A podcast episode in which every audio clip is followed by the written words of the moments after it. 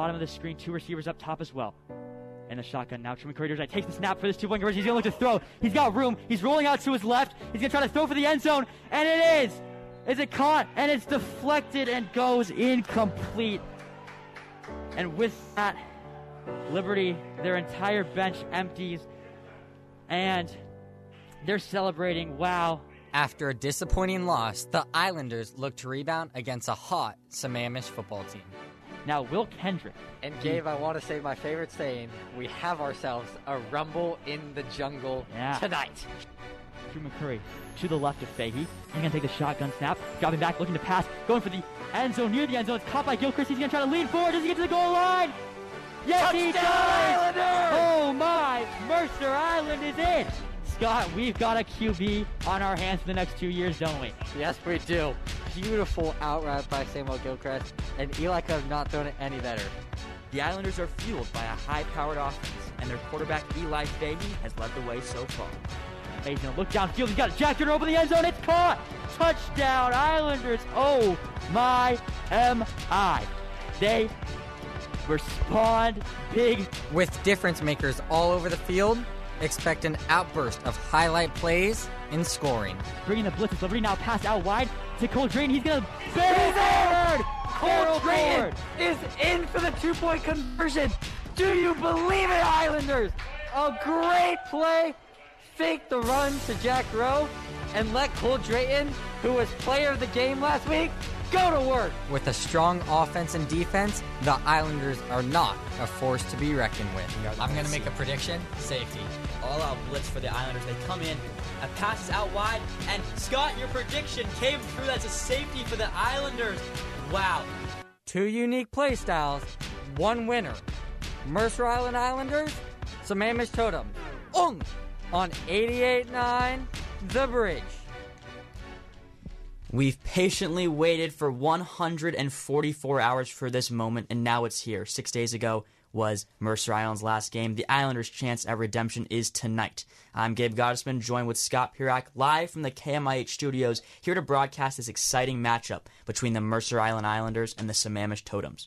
Last week, like I said, the game came down to the last play. Eli Fahey rolled out to his left, looking for an open receiver, but a sea of white jerseys of the Liberty defenders shut down the two-point conversion attempt and MI's chances to complete a comeback after they were down 14 to 6 with just over a minute left in the game. The Islanders fell in an instant classic by a score of 21 to 20, and now the Islanders are 1 and 1 on the year after beating Newport in their first clash by a score of 16 to 3. Even with that loss, the Islanders had many impressive performances, including Eli Fahey, the QB, who threw for over 200 yards and three touchdowns, two of which were, went to Jack Derner, the junior, including that overtime score. Samuel Gil- Gilchrist, another junior, also found his way to pay dirt to tie the game, and Cole Drayton's two-point conversion sent the game to OT. The Islanders also forced two interceptions of Liberty quar- quarterback Brody Pesci, one by Cole Drayton off a Garrett Rogan tip, and another by Chase Shavy. Now the foes of MI tonight are a frightening bunch for sure. Last season the Totems finished 4 and 5 on the year in members of the 2A division, but it was clear they improved throughout. They finished the year winning four straight games, winning their last four games, including a 54 to nothing walloping of Foss in their season finale. Sammamish has continued their hot streak into the pandemic season, beating Interlake 63 to 6 in their premiere and handling Foster 43 to 14 last week. Can the Islanders end the Totems hot streak? We will find out tonight. Scott alongside me. Here we go, back for another round of this 2021 season. As always, we're starting with Scott's scouting report. What are the keys for this matchup?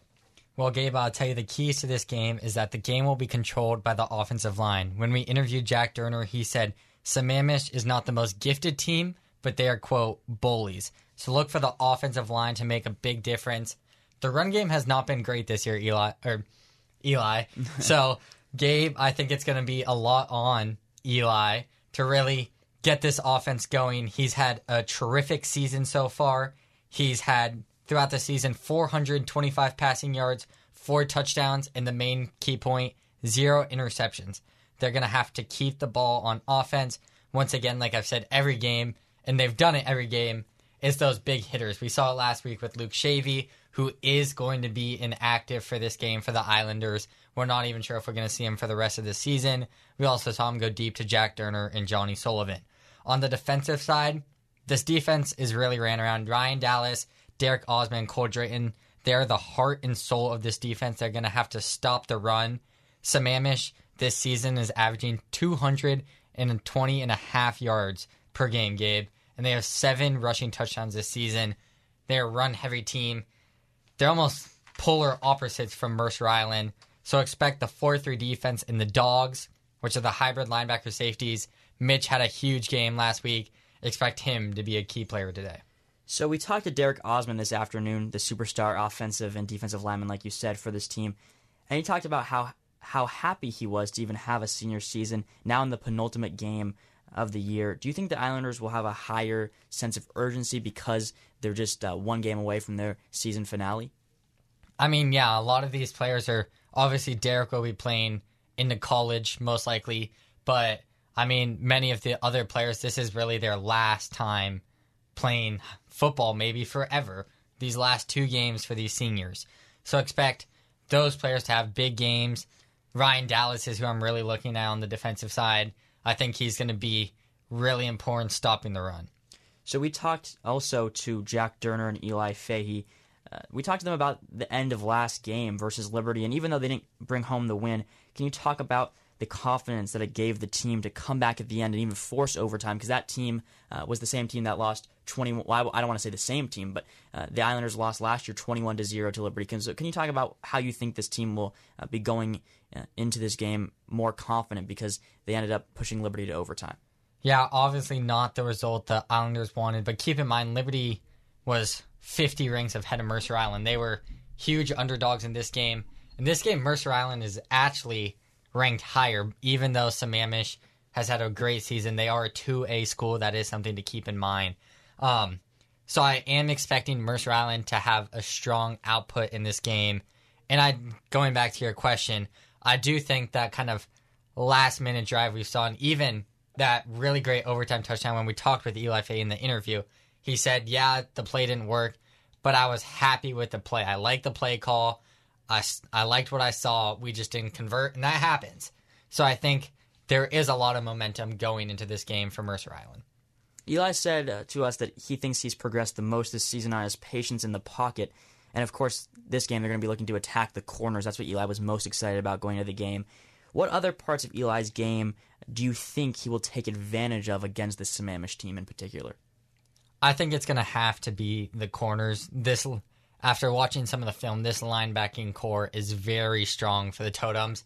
They're going to be coming after Eli all day, really. Um, last game, they had two fumble recovery touchdowns, believe it or not, Gabe. Not something we see a lot in high school. Um, so it's really going to be the corners and the safeties.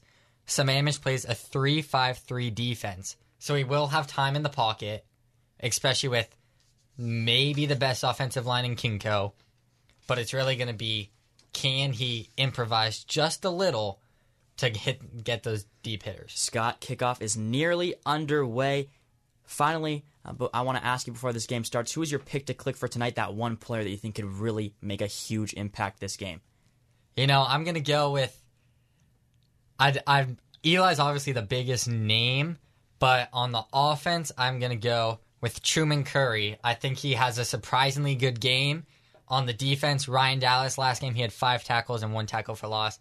I'm get, I'm expecting at least eight tackles this game. On this beautiful Seattle evening, the Sammamish Totems in their all white jerseys and red helmets kicking off to the all maroon Islanders. Now the kickoff is going to be received by Samuel Gilchrist. He's going to get across the 30 yard line, and now he uh, is going to take it to the 36. Scott, great, good field position for the Islanders in this opening drive. Yeah, and I think Samuel Gilchrist has really grown into his own. He has two two weeks of touchdowns, scoring the first week and in the second. Um, and he's really become a major factor of this offense. I'm expecting this to be a pass heavy game for the Islanders, though. Now, Eli Fahey in the shotgun. He's got Truman Curry, the senior number seven, to his left. Takes the snap. Now it's a handoff down the middle to Curry. He's going to look to go left hand side of uh, his left guard. He's going to get tripped up after uh, about a gain of maybe one or two yards there. So uh, not uh, second. They're going to make it second down and eight for Mercer Island.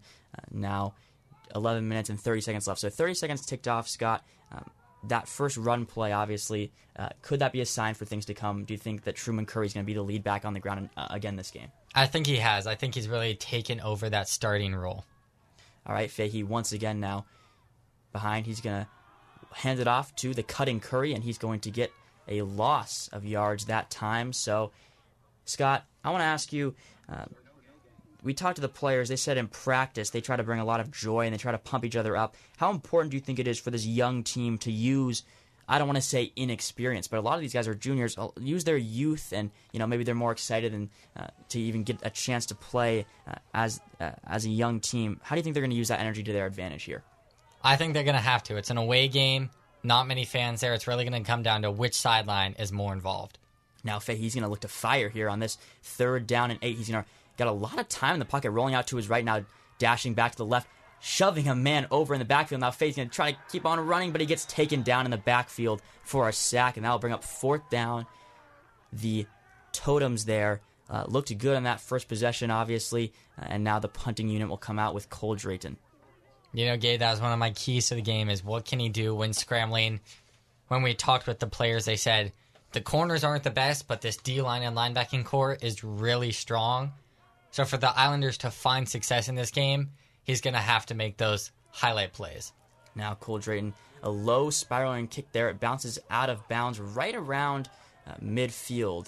Uh, now approaching 10 minutes left to go in this first quarter of action. If you're just joining us here on 88.9 The Bridge, KMIH Mercer Island, the Sammamish Totems are taking on the Mercer Island Islanders now after that first possession stop there by the Totems. They'll get it back, and they're 2 0 on the year. Mercer Island's 1 on 1, so this should be a very exciting matchup. Scott, can you talk a little bit about this Sammamish offense and what they like to do? Yeah, Sammamish is a very run heavy minded team. Um, last game, their star running back had 21 carries for 175 yards. So I'm expecting this to be a very run heavy, as they're kind of a bigger team in KingCo.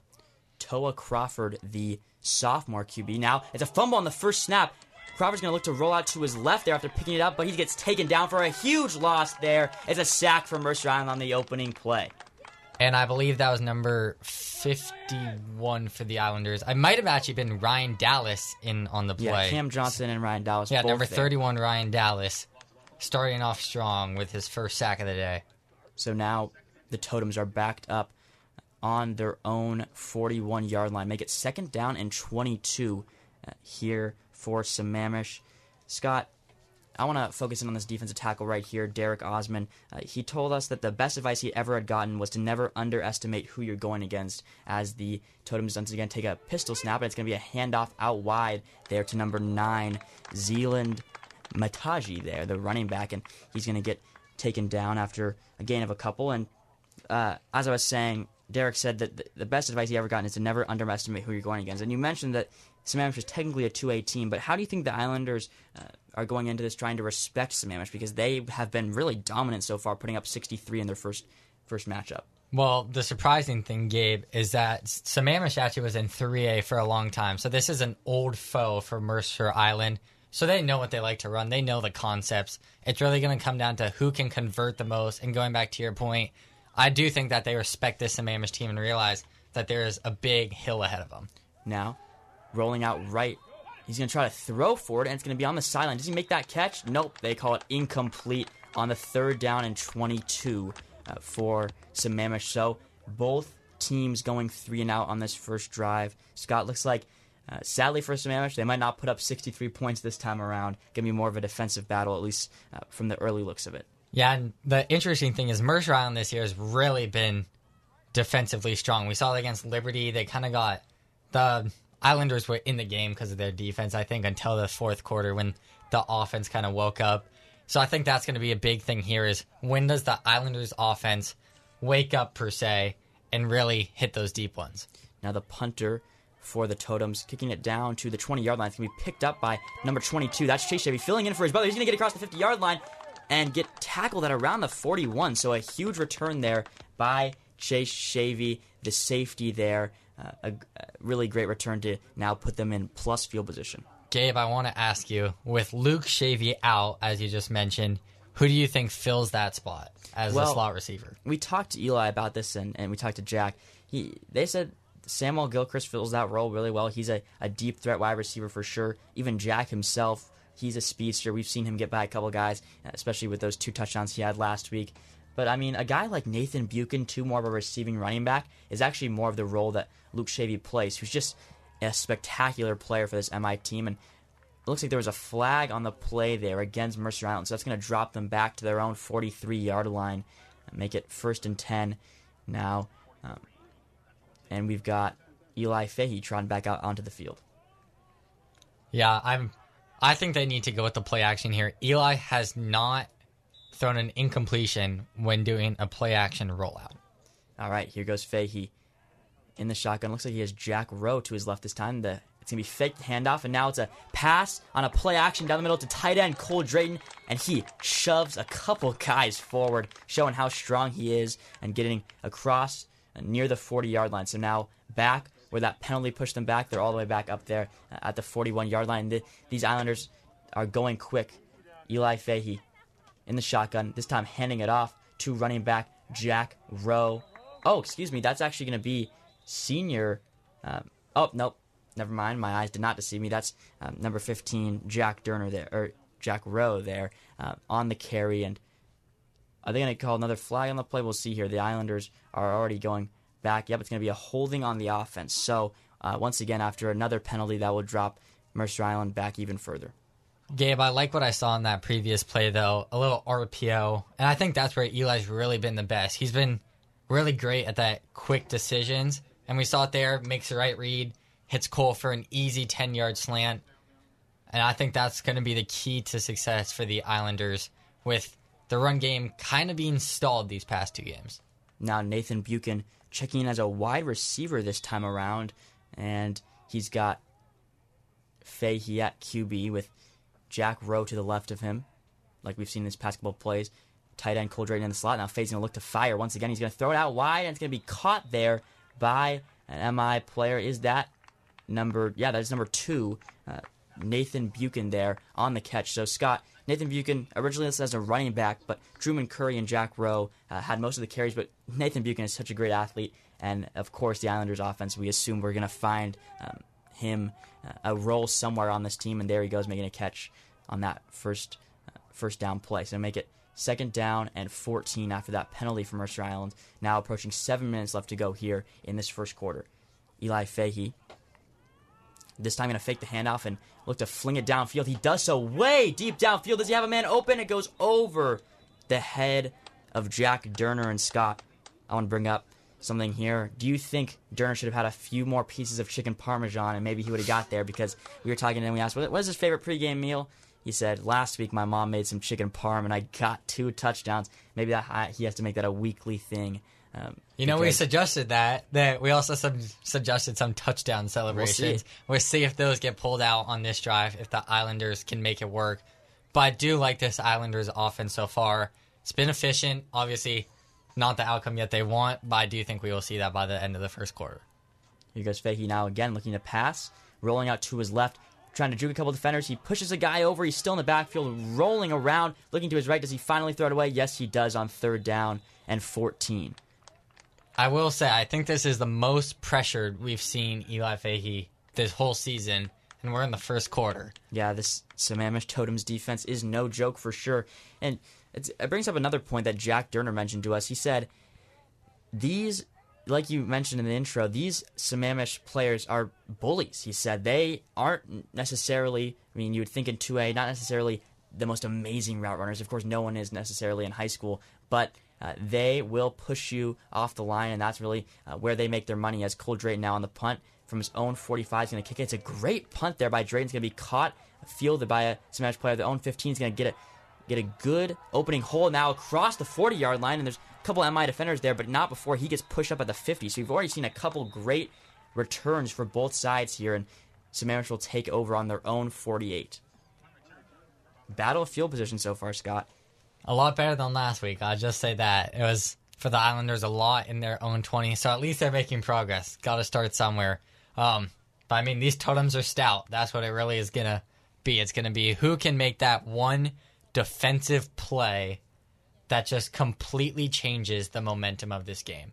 As I it like looks like there may have been a block in the back, so it looks like the Sammamish totems are gonna be going back to their own twenty-five around. It's like deja vu all over again. We've seen that like three times now. I mean, a lot of penalties early in this game, and uh, the They the won't stop walking. keep on walking back. Please walk off the locker room. Did they forfeit the game? Are the Islanders gonna win? No, they're just walking back here. Uh, must have been a block in the back uh, at the start of their return, which would push them way back. Yeah, they are.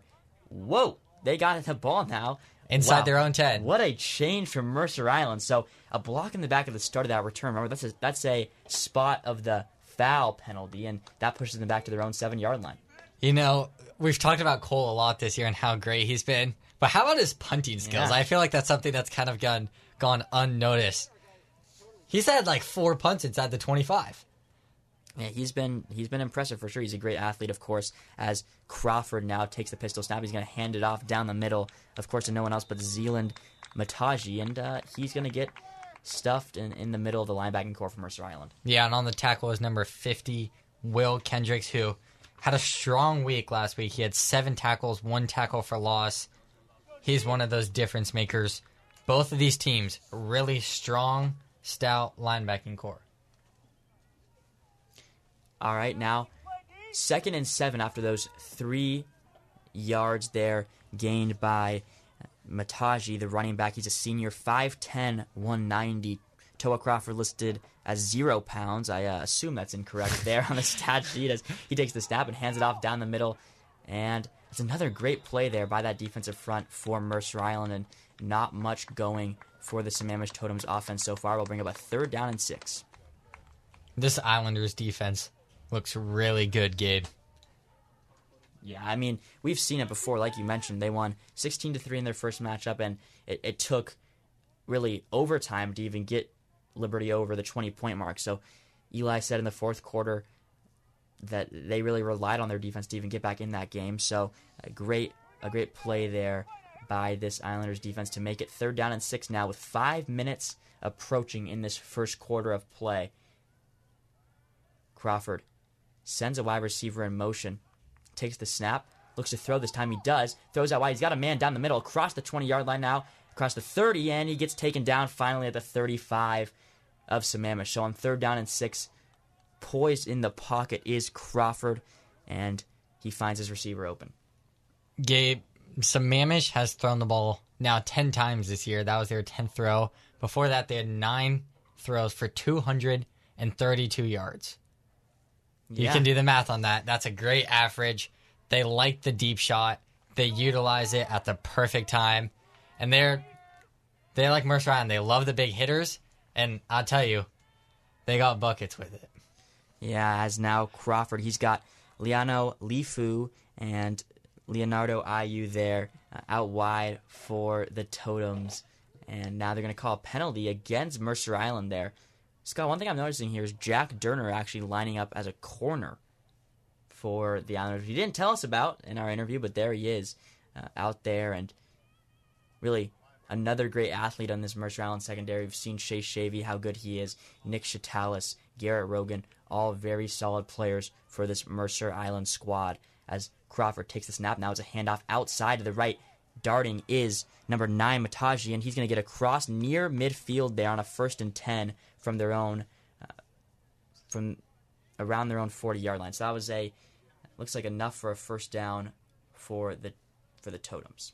And Gabe Will Can- Will Kendrick got shot out of a cannon there. And favorite. got right right in on the tackle. An amazing play by Will Kendrick, going from right to left and bringing the d- player down with force. Crawford. Oh, guess what? No one would have thought another penalty will push the totems back even further. So we've got a uh, a fun game ahead, as you can Is there tell. an over under on penalties? That is my question for you, Gabe. Uh, I mean, I I don't know. You might like I Might gotta said, make one. might- Might gotta use scientific notation again, like like we had to last week. All right. One of the stranger calls you have made. That is for sure. All right. Well, now we have uh, Crawford, once again, the sophomore quarterback here in the pistol formation. Mataji behind him. He's going to take the snap, look to throw this time. He's going to roll it to his left, but there's defenders there ready to chase him down, and he gets sacked.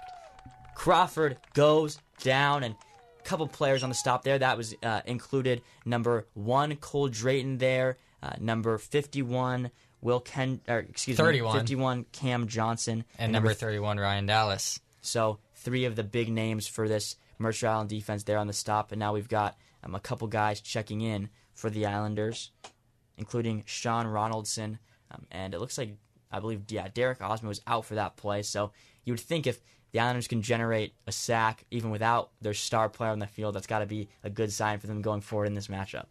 Yeah, but I mean, they brought the house on that one. But I think that's what you have to do against this team that's really dominant up front. Crawford bends down, takes the snap. Now it's a screen pass out wide, and the pass is dropped there. A flag is thrown, and now there's a fumble. They're, are they going to call it a catch and fumble? No, they're going to call it incomplete. So the ball was dropped. I was going to say, it looks like a drop, but the, the whistle was not blown. But finally, they uh, decide that the pass will be incomplete, and now it brings up a second down. Um, and 18 for the Totems now with 3 minutes and 12 seconds left to go in this first quarter. Oh, another penalty. Gabe, I'm taking the over. Uh, give me a number, I'll take the over because uh, there have been plenty of penalties so far. So push Sammamish even further back here. Still 0 0 so far this game. If you're just joining us here on 88.9, the bridge between the Sammamish Totems of 2A and the Mercer Island Islanders of 3A. It'll be a third down and 18.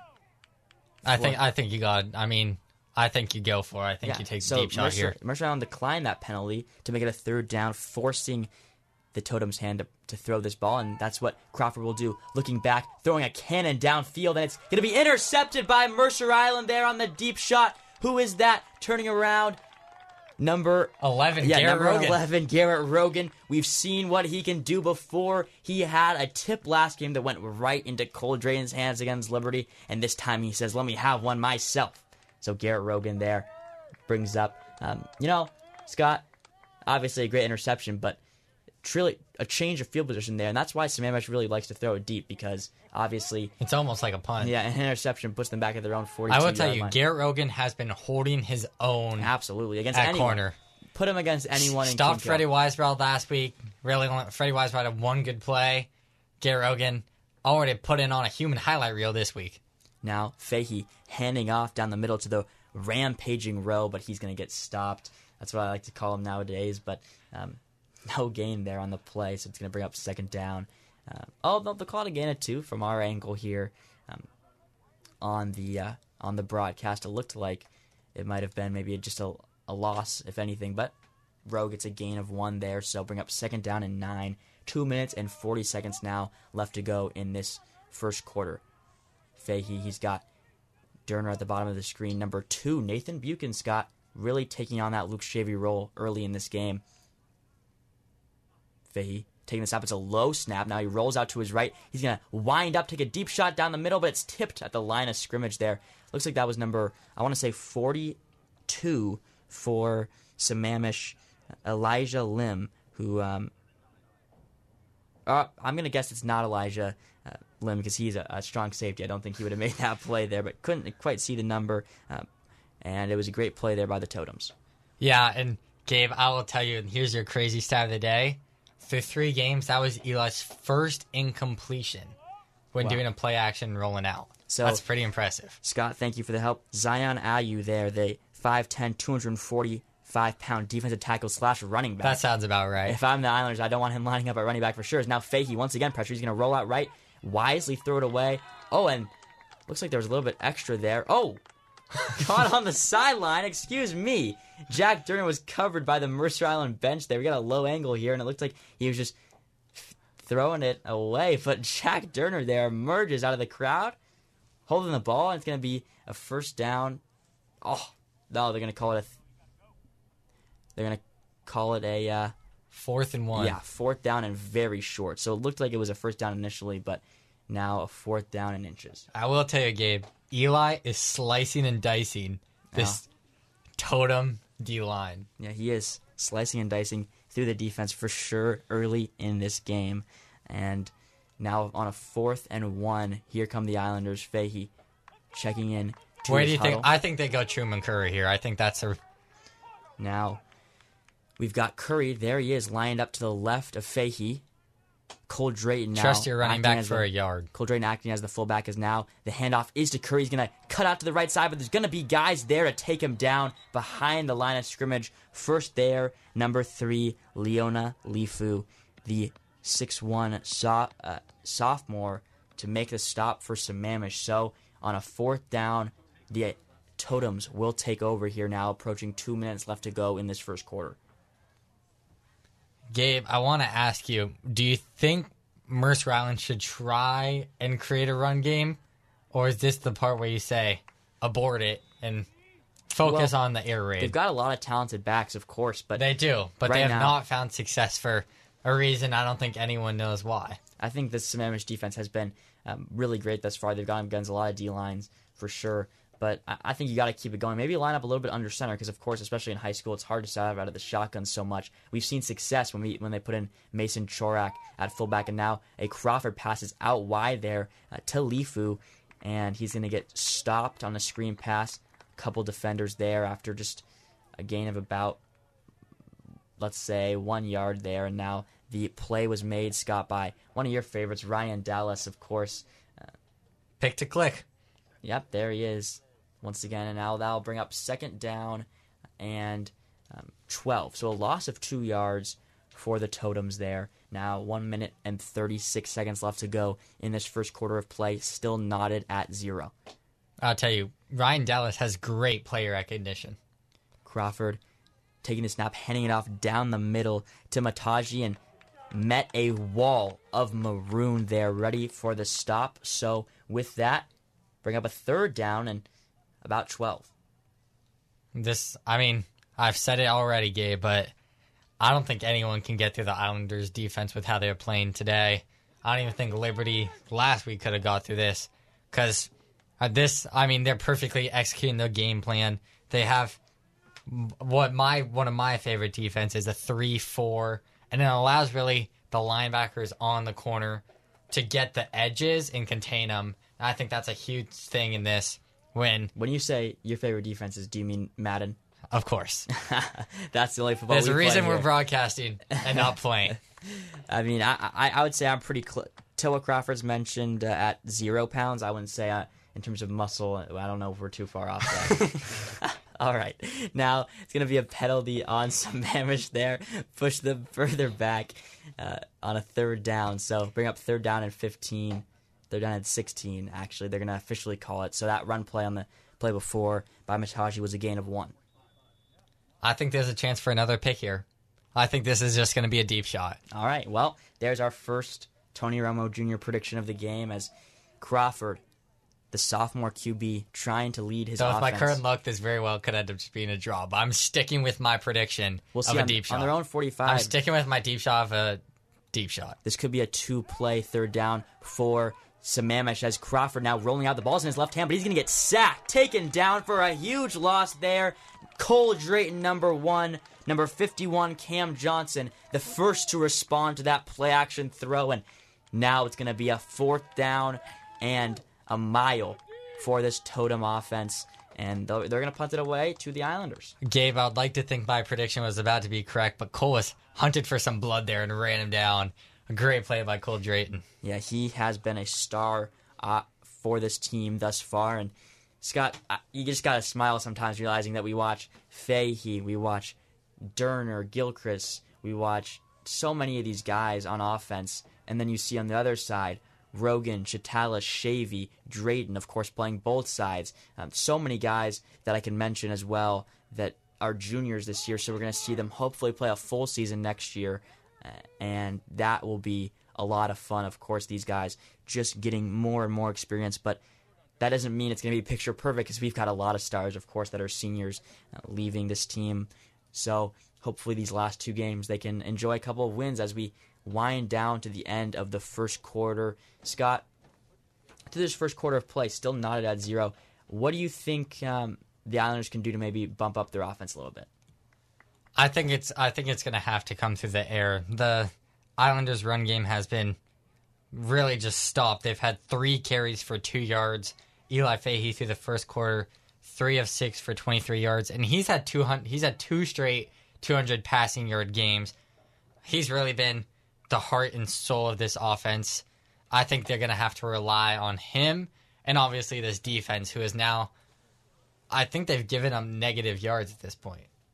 All right, so now as the players switch sides and the Sammamish Totems will be punting to the, uh, I guess now we can call it the south side of the stadium here.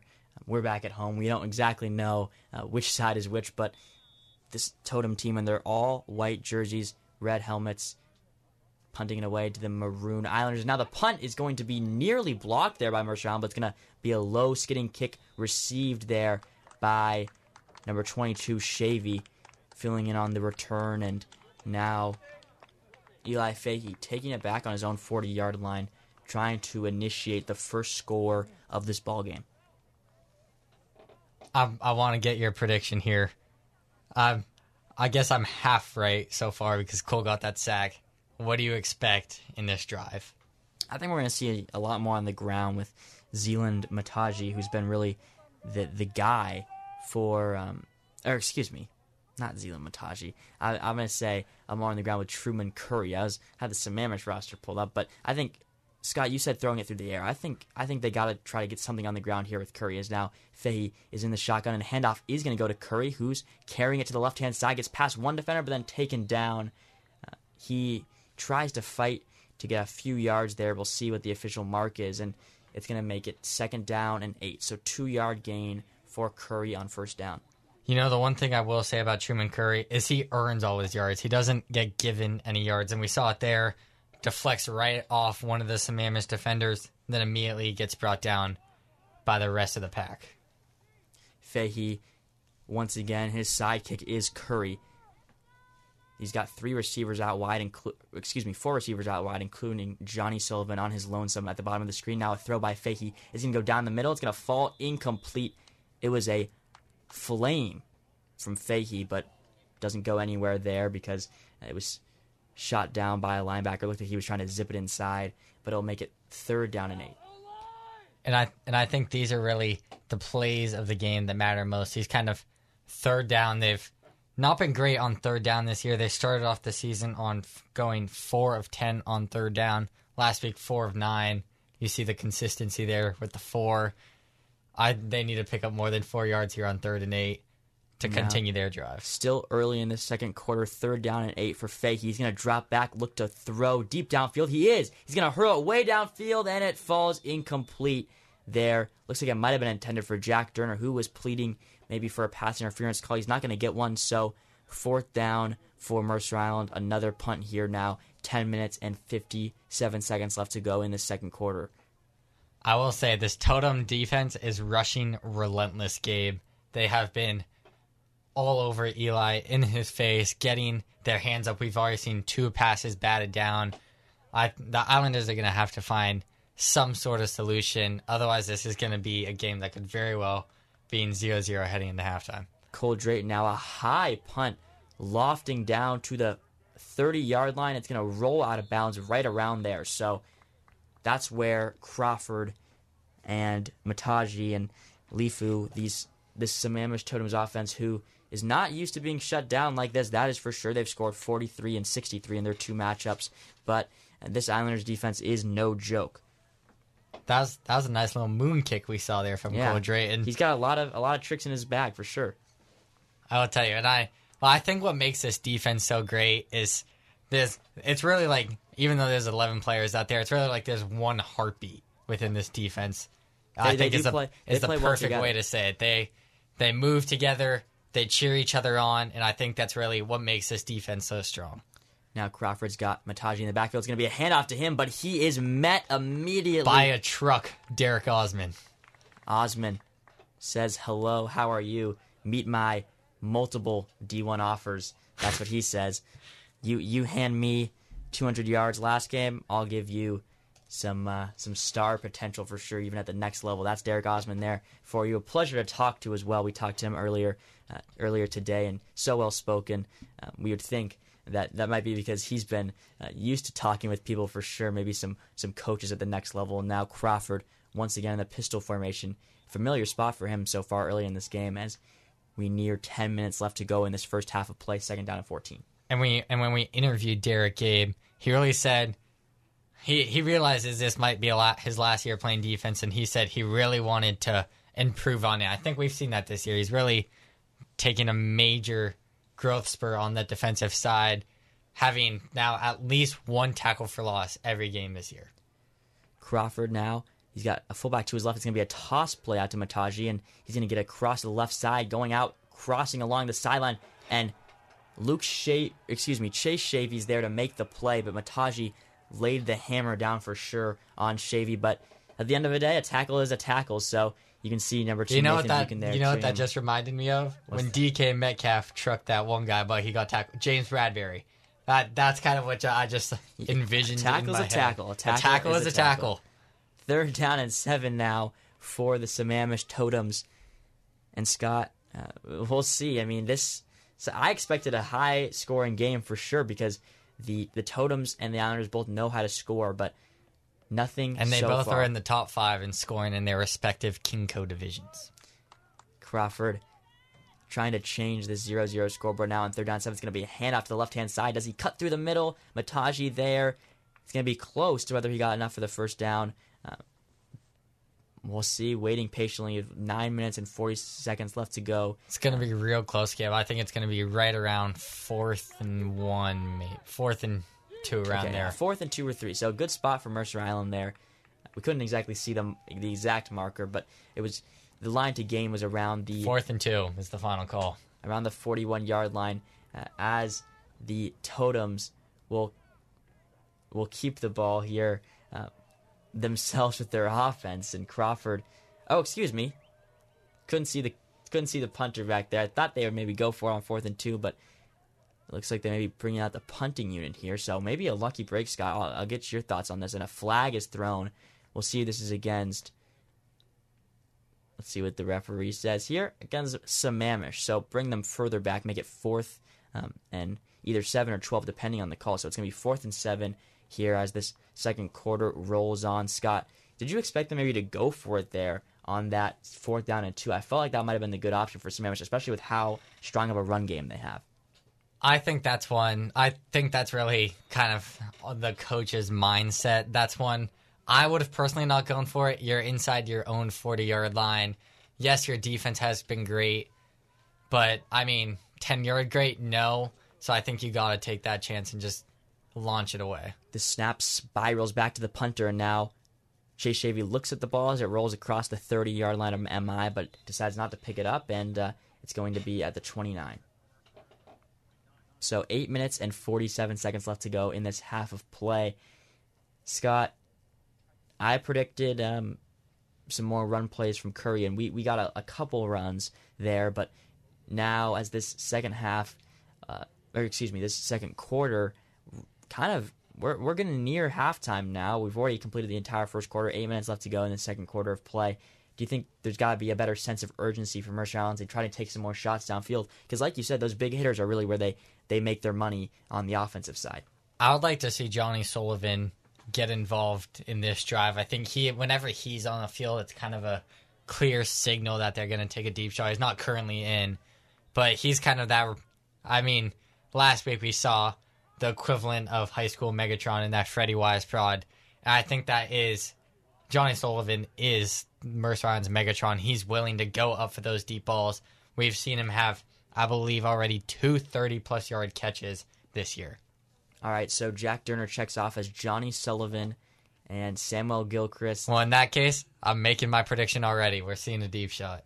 All right, so it looks like another penalty. These referees decided, you know what? It's a Friday night. Let's let's make it a little bit exciting for us too. They're moving the ball all the way. All right, so uh, well, let's guess here, Scott, because we're back in in the KMIH studios here on Mercer Island. We've we're watching this on. I a- mean, they just walked 40 yards. well, they walked 40 yards. I assume they're re- yeah they're gonna re-kick it. So uh, it was a very good kick by Sammamish there, but That was a very late flag for. Yeah, the the referees probably had some discussions and maybe talked to the Mercer Island coach Ed Sledginger, and they and they decided that they want to accept the penalty, make it fourth down and twelve. It must have been against the kicking team, and they're gonna have a re-kick from about the thirty-nine yard line. Do you think that was the right decision to? Uh, they had the ball on their own twenty-nine. Do you think? I, I do. I mean, I think there's two main reasons why. First off, is that I mean they're in their own 29. They've been getting about 15 to 20 yards on average per drive so far. But the main reason why for me, Gabe, is keep in mind these are high school punters. They're not going to be perfect like we see in the NFL. We saw it last week. Cole had a near perfect week, but Bosch just won. And so I think this is the coaches realize there's always a chance for a botch punt in high school, especially. Yeah, And here's my second prediction. I think there's it's a botch or a huge return here. I'm feeling for some reason really good about this play. All right. Well, I hope you're correct, Scott. As it's fourth down and twelve, like I mentioned, on their own thirty-nine. Sammamish, once again, putting it away.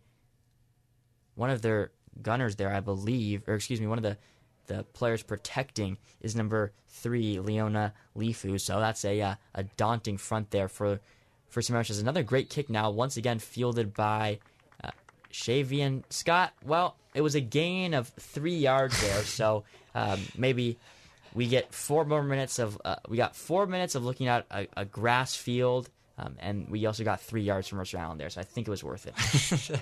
You know, hey, every every what we've learned over the years, Yeah. every yard matters in football. I think absolutely. I think that's something that goes underappreciated.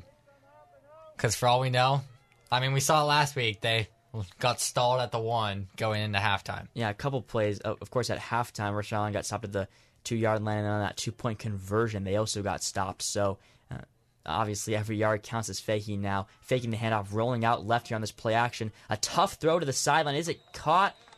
It is caught there by senior Johnny Sullivan there. So uh, on first down, it, it looks like it is going to be enough for another first down. Gave my prediction before the punt when we thought they were going to be on offense was that Johnny Sullivan was going to have a big play. So I don't know if that counts, but that was their first offensive play. I do like them utilizing Johnny Sullivan, though. I think he's one of those quiet playmakers. All right, so now a timeout for Sammamish. Uh, with that, we're going to take a timeout, but do not go anywhere.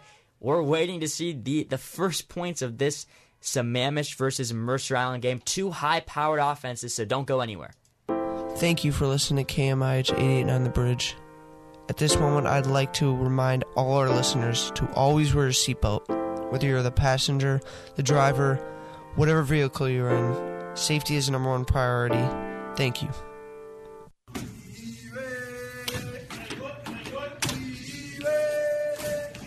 Are you ready? This is Islander football.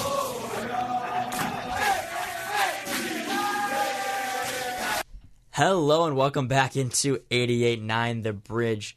Alongside Scott Pirak, I'm Gabe Gottesman here broadcasting this matchup between the Mercer Island Islanders and the Sammamish Totems as we see a first down and 10 from the Islanders' own 36 yard line. It's a handoff down the middle there for Mercer Island. It's a good gain there uh, up uh, near the 49 yard line there. Jack Rowe on the first down carry makes it second down and six. Yeah, and Jack Rowe coming in like a freight train there, just took took the first hit, kept going, got a solid four yard gain, and I think that's really Jack Rowe's greatest ability is how great he is at kind of bouncing off tacklers. Yeah, he's definitely a downhill runner for sure. As Fahey now takes the snap, he's got Rowe blocking this time for him. It's a pass quick out wide once again to Johnny Sullivan, getting two straight targets for Mercer Island. It's going to be near enough for a first down. We'll see where they mark it. It's going to be a third down and inches for Mercer Island. So an out route there for Sullivan nearly gets enough. Uh, for the line to gain, but we'll see here on this third down. Scott, do you think this is a power run opportunity for Mercer Island trying to impose their will? Do you think they air it out? You know, they've been. I mean, Eli's five of eight on the game already. I, I, I think that this is. I think you run it here, and if you don't get it, then you air it out. Fahey in the sh- in the pistol this time. He's got Truman Curry to his left. Now Curry gets a s- gets a sprint ahead in the backfield, but he's going to be stopped. Is it going to be enough for a first down? The Islanders players are pointing for it. You forget sometimes, Scott, that even on a third down inches, if you don't get a huge gain, you get enough for a first down there. So good job by Curry. Really met at the line of scrimmage, but he uh, he Kept churning his legs. yep, kept those legs moving and gets enough for a first down as now the Islanders going quick. We've got Chase Shavy, I believe, in the slot there as wide receiver. And it's going to be a handoff down the middle once again to Curry, who's touring his way for two yards. And it's going to be second down and eight. Yeah, and I mean, he's really been going at it this game. He's been finding the hole, and obviously there hasn't been that much space game. But I, I, I like what Truman Curry does. I think he's re- he's kind of like He's shifty. He he reminds me a little bit of Alvin Kamara, kind of. He's a very shifty back, not not the biggest guy, but um, he can really I like that comparison. He can he can sprint around, get a couple jukes in. Is now Fahey in the shotgun. He's got I'd look Curry for to Johnny his right. Sullivan here. now a fake handoff. Now Fahey rolling out to his right. He's gonna look deep downfield. He goes off the hands of a receiver and intercepted by Sammamish. There it's Eli's first interception of his career. It looks like it went off the hands of I want to say number one Cole Drayton, the tight end. You can't really blame that on anyone. It was a, a good throw down the middle, but a tough uh, catch opportunity for Drayton. He got a couple guys around him trying to make a play and gets tipped up in the air, and now Sammamish will take over. They got a quick return down to the 44 yard line. Yeah, I mean, that's really one of those huge momentum shifters, Gabe. So I'm interested to see what goes on here with now kind of Sammamish being at home, having most of the momentum after what looked like it was about to be a promising drive for Mercer Island. So here come the Totems once again. Their first drive after that timeout they took. It's now six minutes left to go in this first half. First and 10 from their own 44 yard line. Crawford, Ayu, Mataji, and, and Lifu have really been the main guys for this Totem team thus far. Crawford in the pistol once again, taking the calls from his offensive coordinator looks like they they've got some uh, communication issues maybe, but I think I'm take a timeout. We'll have to see. Still, still waiting here as this Islanders defense decides. Let's take some time to talk it over too. Is now here we go. The whistle blows. We're ready. Offensive line, defensive line, get set for both squads, and we've got Crawford expect now a blitz here. in the pistol. It is a blitz. We've got a couple guys on the outside for this toss play, and it's going to be a stop there. Looks like maybe a gain of one yard. I want to say no gain there. Ryan Dallas on the tackle for Mercer Island. Yeah, Ryan Dallas, I mean, recognizes the play really well and then immediately bites at it. An excellent job by Ryan Dallas sniffing it out. Scott, we've got some guys on this team, like you mentioned, Ryan Dallas, Derek Osman. They have to like this type of play, 0 0 uh, defensive battle. You would think, uh, although that maybe Fahey and, and Durner and Gilchrist and, Dr- and Johnny Sullivan, those guys don't love it. But you got to think that this Islanders defense just has to love this intensity so far this game as a pass goes out wide.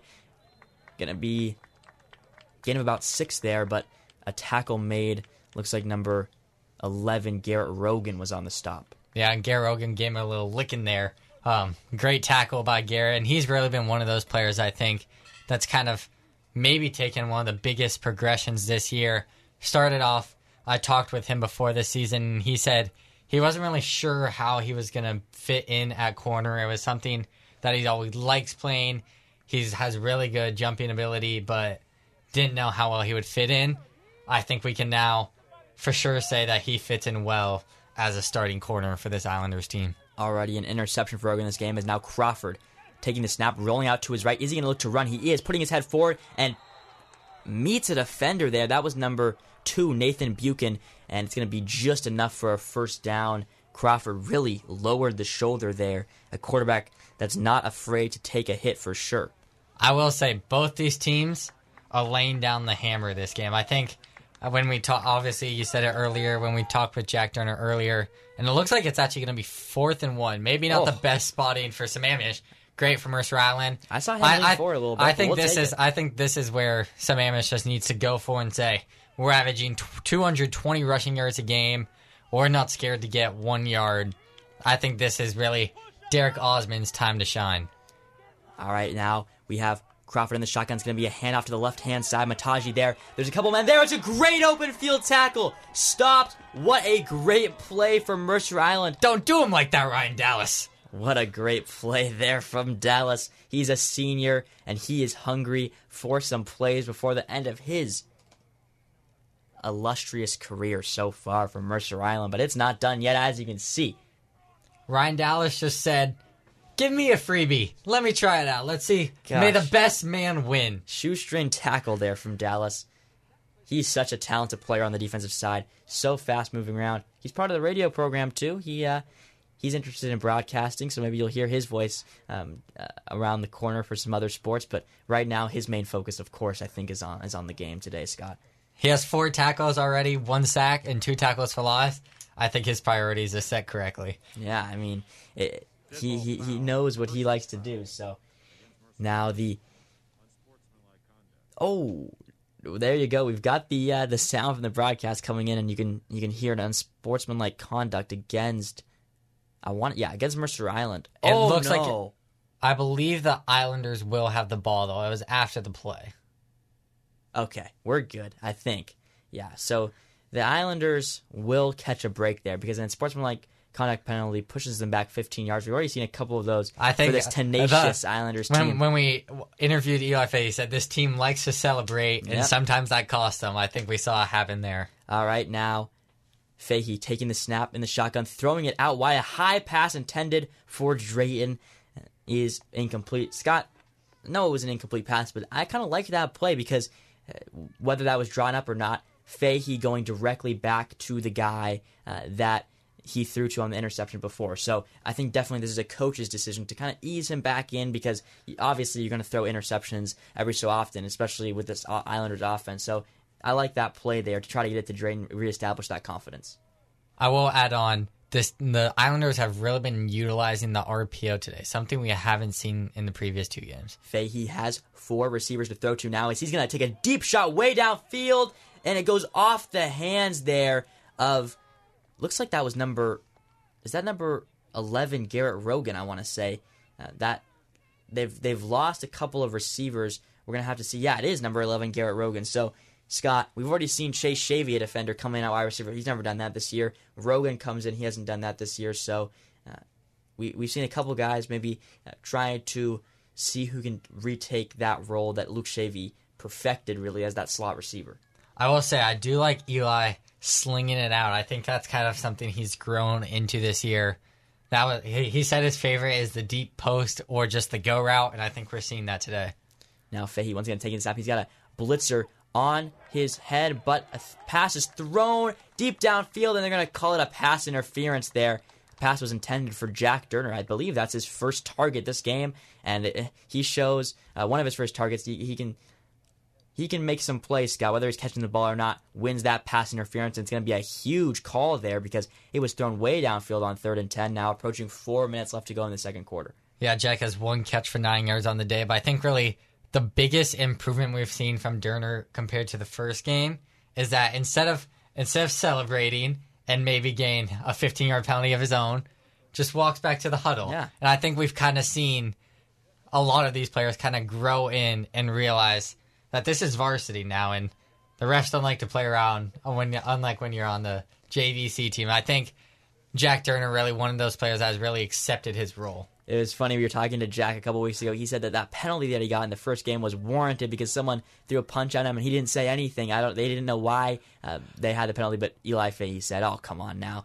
He's lying. Uh, but now a pass from Fahey on first and ten is going to be a screen pass, tight end to Cole Drayton. He's going to get a lot of running room across the forty. there and is a flag. thirty. So there is a flag on the play there. But if the play does stand, it's a huge chunk yardage play with under four minutes left to go in this first half. There was both refs threw their own personal flags right away. Usually that's a sign. It's most likely going to be on the O line, I would guess. Maybe a little holding action. these Islanders players already moving back. So I believe you are correct, Scotty. There, it's going to be a uh, a penalty on the offense. Um, Good, good job. yeah, I mean, I, I don't know if that's the one I wanted We've- a lot more penalties than usual. Yeah, I don't know if that's the call I wanted to predict, but I guess it happens. Um, I think, I mean, first and 20 now is, I believe, what's going to be for the Islanders. I want to see a deep shot here. I think Eli's Eli's been perfect on this drive. Let let him risk it. Yes, so it is going to be first and 15 uh, for the Islanders. And Fahey, he's got Truman Curry to his left with that left arm sleeve. Takes the snap, and there's going to be the defensive line looks like they might have jumped off sides. Uh, was that? I, I want to figure out who that was. That was, Tommy Burke with uh, with an Oscar performance flop right there. Yeah, that was James Harden of the uh, of the high school football 3A KingCo League is what we call Tommy Burke these days because he uh, fell backwards after the the Sammamish Totems get a quick start and let's just reset. First and 10 for the Islanders now right at midfield now. 3 minutes and 30 seconds left to go in the second quarter. Now the snap is bobbled thrown on the ground there but Fahey is able to pick it up. Roll out to his right. A lot of chaos going on in the backfield. He's finally going to get sacked there on the first down play so already a couple sacks we've seen earlier um, this game we saw it here now in this past play, Scott. We didn't see it a lot before for the Islanders' offensive front. How important has the Sammamish Totems defense been to keep this game at zero piece now, approaching three minutes left to go in the second quarter? Yeah, before this game, Mercer Island had given up zero sacks, a very impressive stat. But Sammamish, Sammamish's D line is kind of getting the best of them here, or just on a few plays. Um, and I think we've we've seen that with Eli, his kind of Kyler Murray comparison coming out. Fahey in the shotgun here. He's got Truman Curry to his left. Now it's going to be a screen pass to Curry. He's going to corral it at his around the line of scrimmage, but he's going to get taken down immediately there on the second and 12 play. I believe the uh, the Islanders were looking for a flag, maybe excessive. Uh, it, it, it looked like a little bit extra of a tackle than necessary. It was always he was already going down and got and the Sammamish got a little extra reinforcement on the tackle when I don't think it was needed. I think that should have been a flag. Gabe, I'll let I'll let you take it on this. What do you think?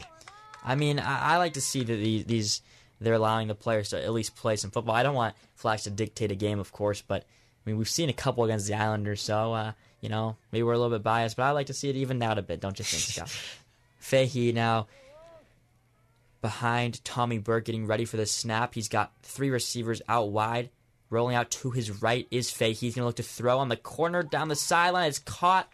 Uh, looks like that. Yeah, number three, Jack Durner there on the reception on third down and 13. But it's going to not be enough for the first down. So bring up a fourth down, and I want to say third down, fourth down and five. Will they br- keep the offense on the field? We're going to have to see because, Scott, they're on the opposing 45 yard line. What do you think here? Do, do they understand the field to try to uh, keep the first, uh, keep not keep this game at 0 0?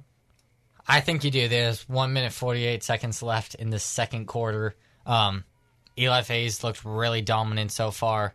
I think you continue to let him sling it out. Fourth down and five. They're going to officially call it Eli Fahey. He's going to look to fire here, staying on the field. Jack Rowe to his left, Nathan Buchan in the slot, and they're going to call a timeout here for Mercer Island. So with that, we'll take a quick break, but stay tuned on here on 88.9 The Bridge because we got a fourth down and five coming up. Islanders trying to score the first points of the game here on this Friday Night Lights. Hey, my name's Will, and I'm here with a daily reminder to take care of your mental health. I know it can be tough sitting cooped up in your house all day, but try to focus on the positives. Set aside relaxation time, feel free to reach out to others, and most importantly, stay safe. Just remember, we're all in this together.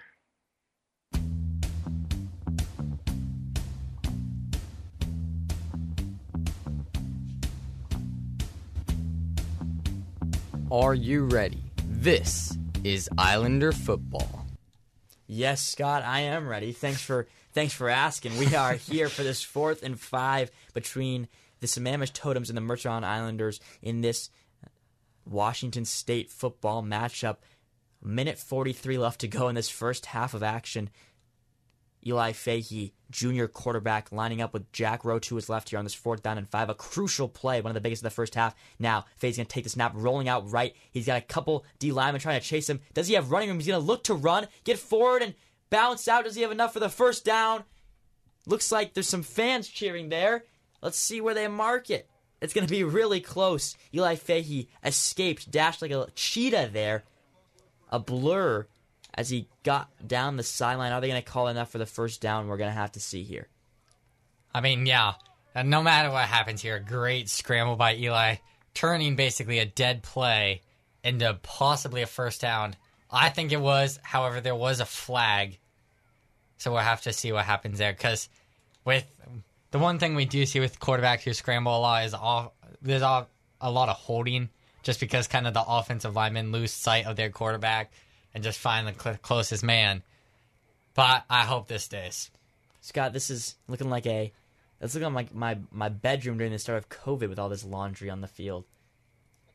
You didn't know where I was going with that one, did you? Well, now you do because it's fourth and five for Mercer Island. They're still going to call it. The referees had a long discussion here, so we're going to have to see what this penalty is. Um, looks like they're going to say it's a uh, against Holding the Islanders. against the offense. All right, so that will make it fourth down and, and 15, and Cole Drayton's already out there on the field, so he might as well just drop back and uh, and take They might have to ice his leg at halftime. He's been Yeah, he he's been on the field a lot, and that's that's true for now, I both believe. teams. True for both teams because it's been a, a slow start to this game. We hope in the second half we can pick up a little bit because we are stuck at 0-0. The scoreboard operator hasn't had a lot of work. Maybe uh, maybe they're taking a nap here in this first half, and they'd be just fine because it's still 0-0. But fourth and f- now 15, a minute 34 left to go. We'll see if the Totems uh, will uh, try to go for a two-minute drill drive led by uh, Toa Crawford. Yeah, I mean, I think that's really going to be a true momentum killer if Sammamish can find a way to get into the end zone. But I think this is, I think the Islanders defense has this in store. They've been really strong the whole game. Um, and I'm excited to see another moon kick by Cole. That's kind of been the highlight of the game so far. Here goes Drayton now. He's got Jack Rowe and a couple other people protecting him on this punt. Fourth down and 15 as now Drayton takes the punt. It's a huge kick way high up in the air. It's going to bounce down at the 30 yard line and get a nice MI hop. It's going to be picked up by a totem. It's going to be number nine, I believe, Zealand Mataji. And uh, he's going to get across the 25 yard line and down right around the 26. So a minute 29 left, Scott. Do you think they even have a chance to, to get points with how this offense for both teams has been running so far? I think they're going to start off kind of running the ball, go back to their basics because Sammamish has not been dominant in the in the run game at all today. It's been completely stopped. And then I think by the time we get to third down, a deep shot like Garrett, Garrett Rogan go to work for the Islanders defense. Crawford, the sophomore here, in the shotgun. He's going to take the snap, drop back here to pass. Going to throw it way downfield. It's going to be tipped up in the air. There was a couple players on each squad, but it falls down to the ground right around the 40. So it would have been a huge gain for for Sammamish, but it's going to be incomplete and bring up a second down and 10 with a minute 14 left to go in this first half. Scott, I'm to I I didn't ask you your score prediction in the first half, but I'm glad I didn't because now we're stuck at 0-0. Do you think uh, what do you think that your score prediction is going to be finally in this in this second half of play, assuming that no teams uh, score here as we see a timeout for Sammamish? Well, Gabe, I'm gonna I'm gonna go low. I'm gonna say 14-7. The Islanders are definitely a second half team. I think I think that's been the moral of the story so far this season. They've always started slow. Even Eli talked about it. He said, "We know that we can score on any drive. We just for some reason haven't been able to get off to strong starts, and that's kind of been a killer for us." And so I think coming out of halftime, I believe Mercer Island starts off with the ball. Um, I think they will come out with an opening drive touchdown. Scott, this first half has been uh, definitely a defensive performance, but you mentioned it just a couple couple seconds ago how good this defensive line has been for Mercer Island. Can you go a little bit more in depth on these guys up front? We see uh, we see guys like Lawrence La Rivas. Um, we see guys like number six Tate Wiesentiner, and of course uh, Derek Osman, Sean Ronalds, and Cam Johnson are always up there, uh, and Cole Drayton, of course, uh, on this defensive front. I think it's really just been how how many people they bring to line at once. I mean, we're seeing two people come in. I'm expecting a sack from Cole, Now here we go on a screen pass quickly outside to Li Fu, and he's going to need to get across enough for the first down there. So a quick burst from Li Fu. He's one of their star players, of course, the 6'1", 200 pound sophomore. Also plays middle linebacker for this team, and he gets enough for the first down.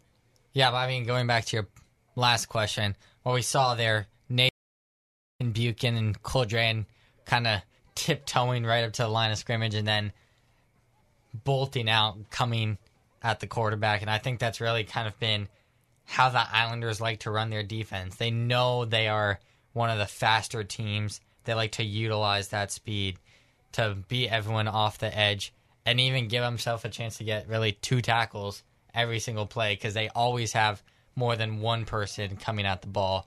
As it looks Yeah. like there may have been some more laundry on the field. Yeah, Scott, we've got a lot of penalties here this game so far. Could pretty much close my eyes and have a 50-50 chance of just saying, "Oh, lost a five on the penalty there." But it's been it's been a theme definitely. A lot of flags, a lot of uh, good play from the defensive line is what's keeping this game at at zero apiece between the Totems and the Islanders. So Crawford now, he's got the the left hand coach's sleeve that we see a lot in high school because uh, you know these guys need to get the play calls right, of course, and he's got a trusty right hand man, Zila Mataji, behind him, the senior, who's been a definitely a key factor for the Totems' offensive play calling, of course. And now Crawford taking the snap, looking to throw this time. He's gonna get pressured by Buchan, but throw it out wide, and it's intended for it looks like Lifu there, but it falls incomplete. So with that, we've got a third down and 15 with a minute and two seconds left to go in the second quarter. Scott, now we're seeing if they stop him here, the Islanders definitely have another shot to get the ball back and, and go and go deep. Yeah, and I mean, Gabe, this this defense has been stingy the whole day. They've been going at them. They've, I mean, I, I really like what I've seen. I think it where it all comes from the coaches. I think you and I have talked about how strong this coaching staff for Mercer Island is, and it's fed to the players. They realize that winning football doesn't come in the game; it comes in practice. And I think that's kind of what we've seen with this Islander team the whole year. Crawford here on this third and 15. He's got a long way to go if they want to keep this first half drive alive. And now he's got a lot of defenders coming at him, including Derek Osman. Crawford's still going back, and he's going to be sacked, taken down there by a couple guys, including Osman and also number 31, Ryan Dallas. Of course, those two guys, you're going to be hearing their names a lot as we move forward through this game. And Scott now Islanders, I would assume they would take a timeout. Yeah, it's going to be a timeout from Mercer Island with 50 seconds left to go in this first half, and they've got a shot here. And uh, obviously, the play calling for Mercer Island uh, it has a lot of mix between running and deep passing, of course. But now it's going to be kind of they're going to be kind of forced to throw it deep here, and I do think that's a good thing that they're going to be forced to take a couple shots with only 50 seconds left to go in this second quarter. Yeah, and I believe it's third down, so Sammamish does still have one one more play. That's what we're, Oh. That- that's what we're seeing on the broadcast as of right now. It Well, was um, third down. There must have there must have been another penalty on the field because. All right. Well, it was third down at 15, and now it stays at third down at 15. So uh, we're gonna have to see what the uh, what the referees decide to do here on this play. Yep. Okay. There we We're go, Good. fourth We're down. good. Uh, maybe the. Uh, But the with that said, fourth I, down. I, I think down this and 30. I very well think this drive could end up coming down to the player we haven't mentioned today, Samir Lumba. I think that's very well this position possession could end in a field goal. All right, so it's fourth down, and the clock keeps on going up. Okay, fourth down and 36 officially is, is it was a huge sack there by Dallas and Here, here's my safety prediction. It's going to be a punt. If I get that wrong, All right, you're gonna get a couple right this half, and I would hope that this one's true, unless they do some sort of fake. Is Cole Drayton lining up right along the long snapper there?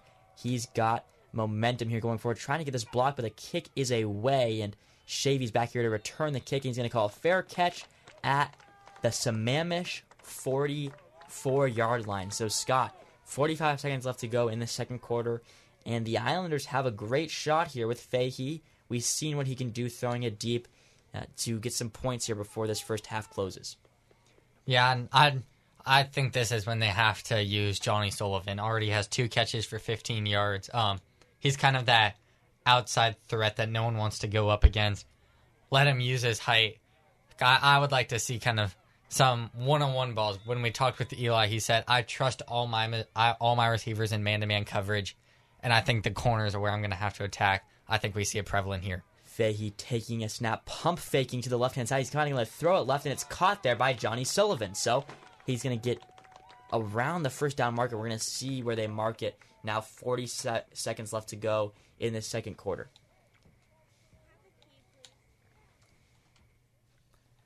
And I, I, I mean, I think this is a tempo that they're going to have to start playing with going into the second half.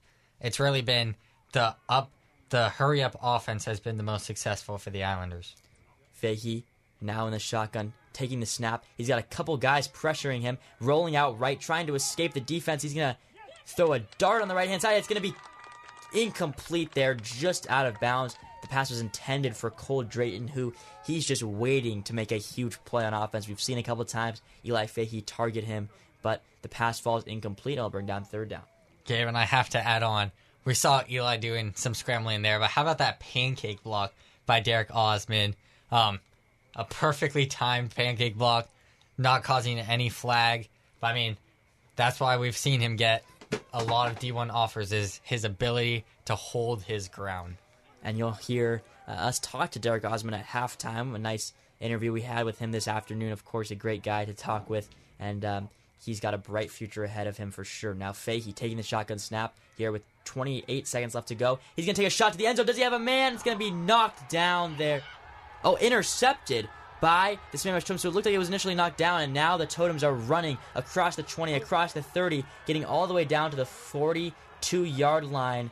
And uh, that's where the Totems will take over with now only 10 seconds left to go in this first half. So, Scott, they try to take a deep shot there on third down, but uh, Fahey throws his second interception of the game. But both of those plays have come off of deep shots. They're trying to take a chance, and really, in that case, for the second time in a row, the, the interception really didn't seem like that huge of a deal because either they're going to get six or really no one's going to get anything now with only eight seconds left to go in this in this half.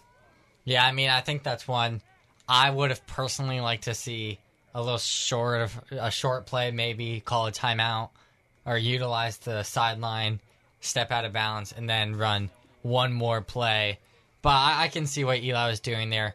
They were still 20 yards out of field goal position, trying to get them into field goal position and get the first points on the board in a very slow day for the Islanders and the Totems. So we see a a block in the back against the Sammamish Totems will push them further back, but that uh, that a that penalty seems a little bit useless because they, I don't think the Totems are going to get very many points from this drive anyway. Very many points. I think don't think they're going to get any points at all. Backed up uh, near their own 10 yard line with only eight seconds left to go in the half as Crawford takes the pistol snap but goes down for a knee. And Scott, that's unique. You know, maybe a lot of these high school players aren't used to taking snaps under center, so uh, Crawford there ends off the half as these players walk off the field. And Scott, initially, I want to hear your reactions because it's 0 0 going into the locker room. In what ways can the Islanders get a a second half burst because Fahey's thrown his first two interceptions of his young career. How do the Islanders stay confident, keep their heads high going into the second half? I mean, I think it's going to really come through four main things. First off, I think it's going to have to come through Eli kind of getting this team kind of up going. When we talked with Jack Durner, he said this team lives on energy. And so I think that's where it's going to come from. And along with that, I think they're going to have to establish a run game. But the main thing is going to be Ed Schlesinger's speech. I think he's going to really have to bring this team together. We kind of saw some of them hanging their heads as they went down as they went into halftime. I think we're going to have to see kind of a fresh start for both teams going to the second half. All right, with that, we're going to send it off to our interview with Derek Osman. He's had a great game. Of course, this defense for the Islanders has been ferocious. The Sammamish Totems and the Islanders locked up at zero apiece, and we'll be back for second half action next.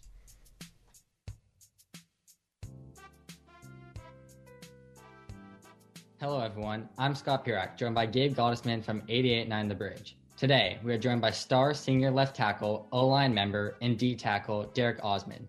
Derek has several D1 offers and a chance to walk on to many more schools. Derek has been on varsity all four years and throughout his high school career has been a major presence on the line of scrimmage on this strong Islander squad. Last Sunday versus the Liberty Patriots, Derek provided a boost on the defense with some highlight plays and gave up no sacks on offense. Derek has provided Eli Fahey, who threw for 212 yards and three touchdown passes last Saturday, a comfortable pocket throughout the season.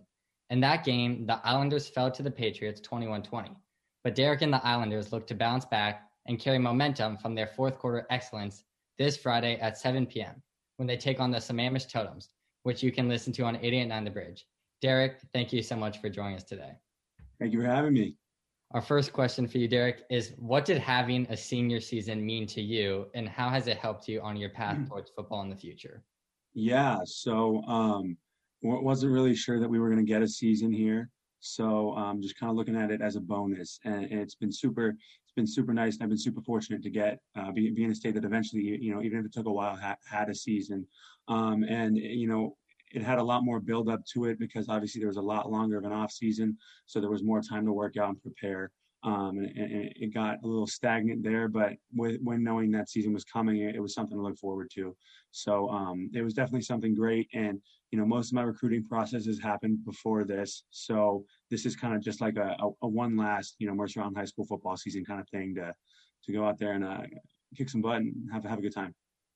So, Derek, you obviously came into the year as one of the more experienced players. You've been on this team for several years, but in your senior year, where do you think you've progressed the most in these these two games so far? Is there anything you're trying to focus on before you take the next step in your career?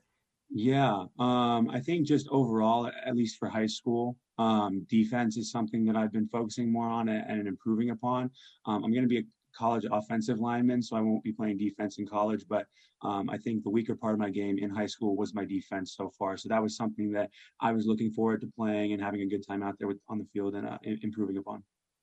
And at what age did you realize you wanted to become a part of the offensive line and defensive line? Because it's a position many people don't, when they're playing Pee Wee football, say, I want to be him or something like that. Sure. So um, I started playing football in second grade.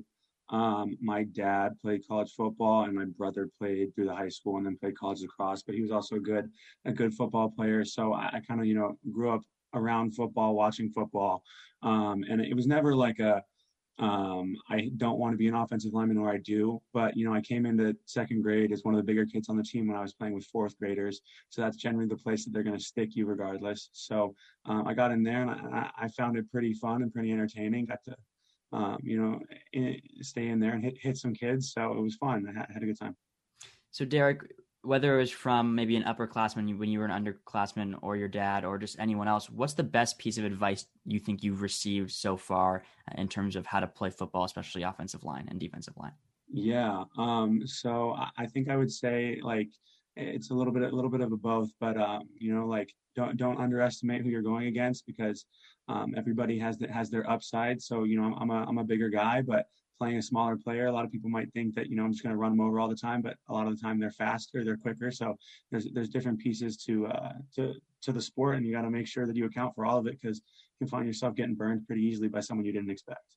So we have a two part question for you. What would you consider to be your greatest talent? In the second part, we've talked with your other players. Eli compares himself to Kyler Murray. Jack Durner says he's John Ross. Um, Cole said he's Shannon Sharp.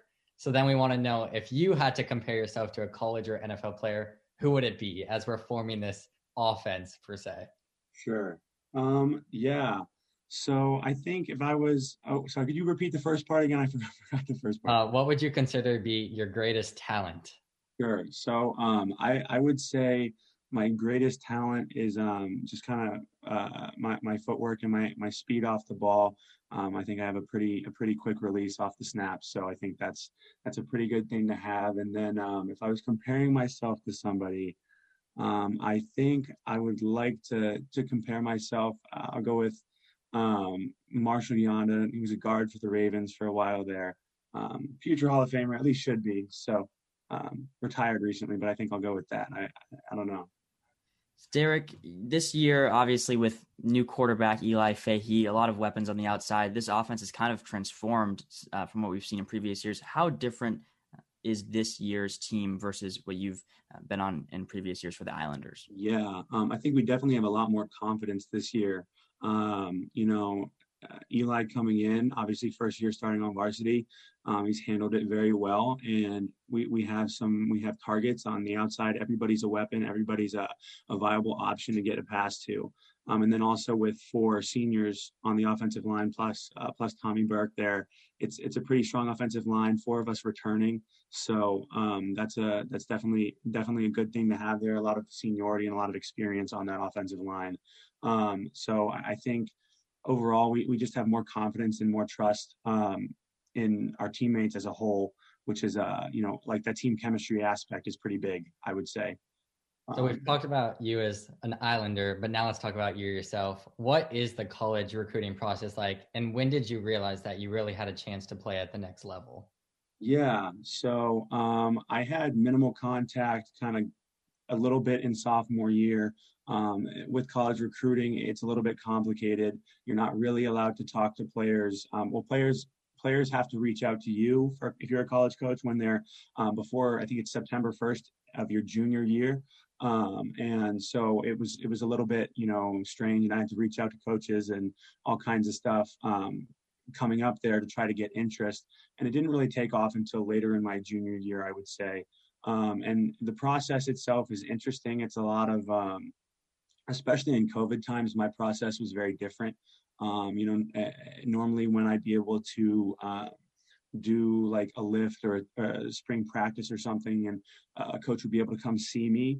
Um, now it's I have to fill a backpack in my bedroom with with things that make it heavy and replicate a squat and send off a video um, for for someone to get a look at me and look at my athleticism and all that stuff. So it's definitely a change. College recruiting, college coaches weren't able to come visit. I wasn't go, able to go visit schools, um, take official visits or anything like that. So that that's a big change. I was able to get out to go see some schools that I just like went with my dad or my mom, and it was kind of like window shopping um, because it's it's all self-directed. The coaches can send me maps or something, but I can't talk to anybody. I can't meet anyone. So it's it, has been a bit different. I don't think it's your typical college football recruiting experience, but uh, it's it's also a lot a lot of phone calls, a lot of phone calls, a lot of Zoom meetings.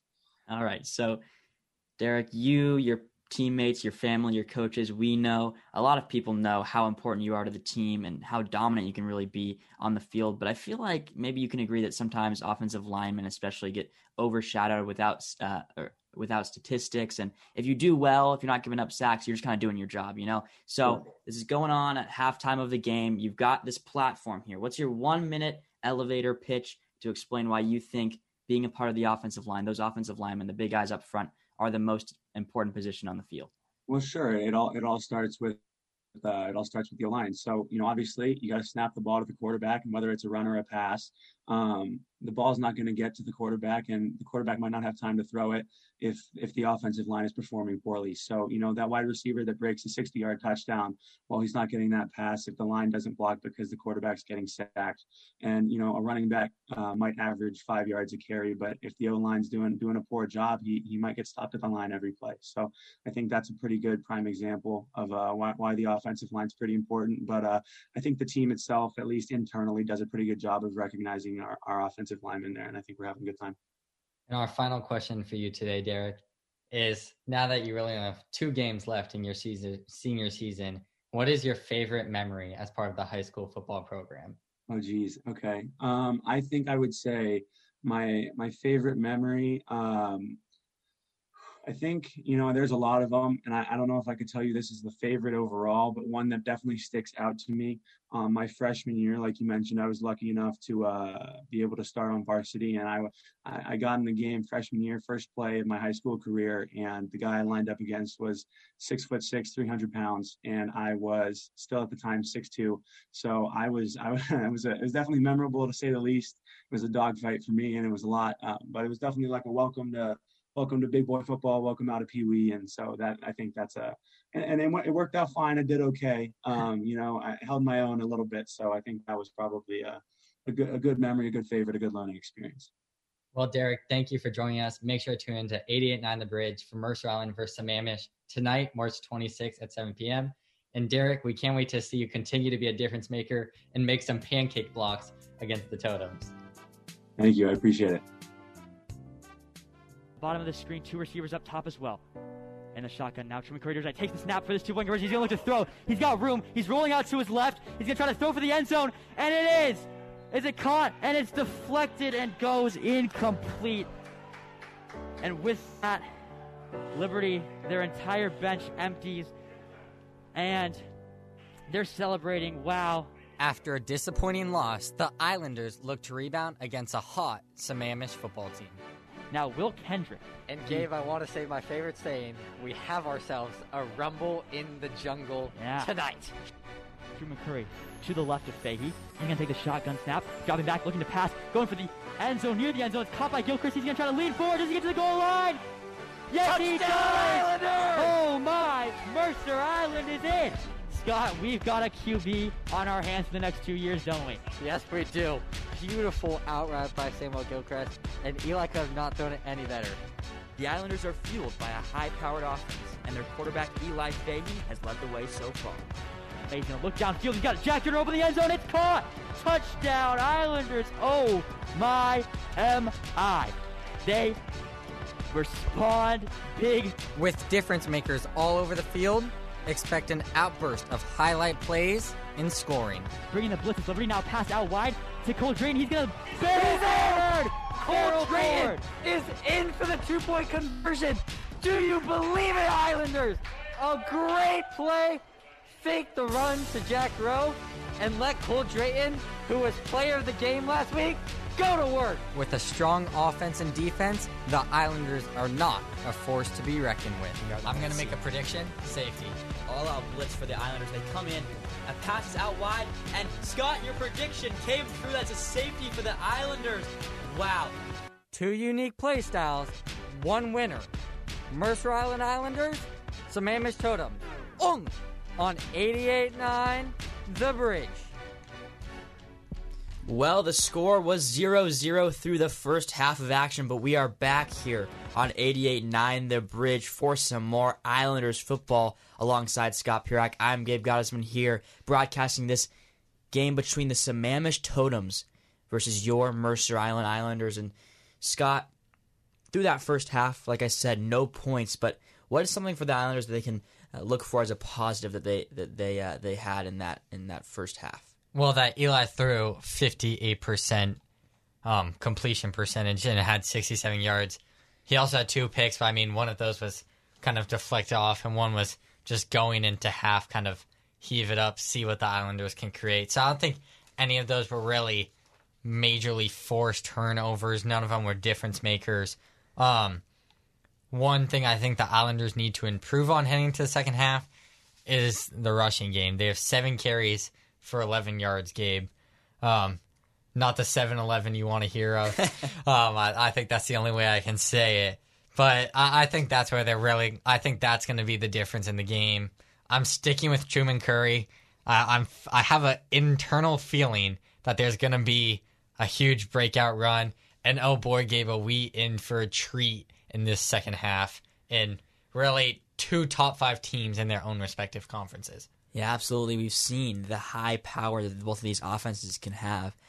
The Totems put up 63 points in their opening game, 43 in their second game. So this is not something they're used to at all. This is in a uh, a foreign territory for them. The Islanders, on the other hand, uh, their defense is used to shutting down opponents, but the Islanders have uh, had five touchdowns through two games so far this season. So both of these offenses, you know what they're capable of, but um, we're going to see whether we can get some more points here as the Islanders with Samir Lumba uh, will kick it away to the Totems, who are in all white here, uh, getting ready to receive this second half opening kickoff.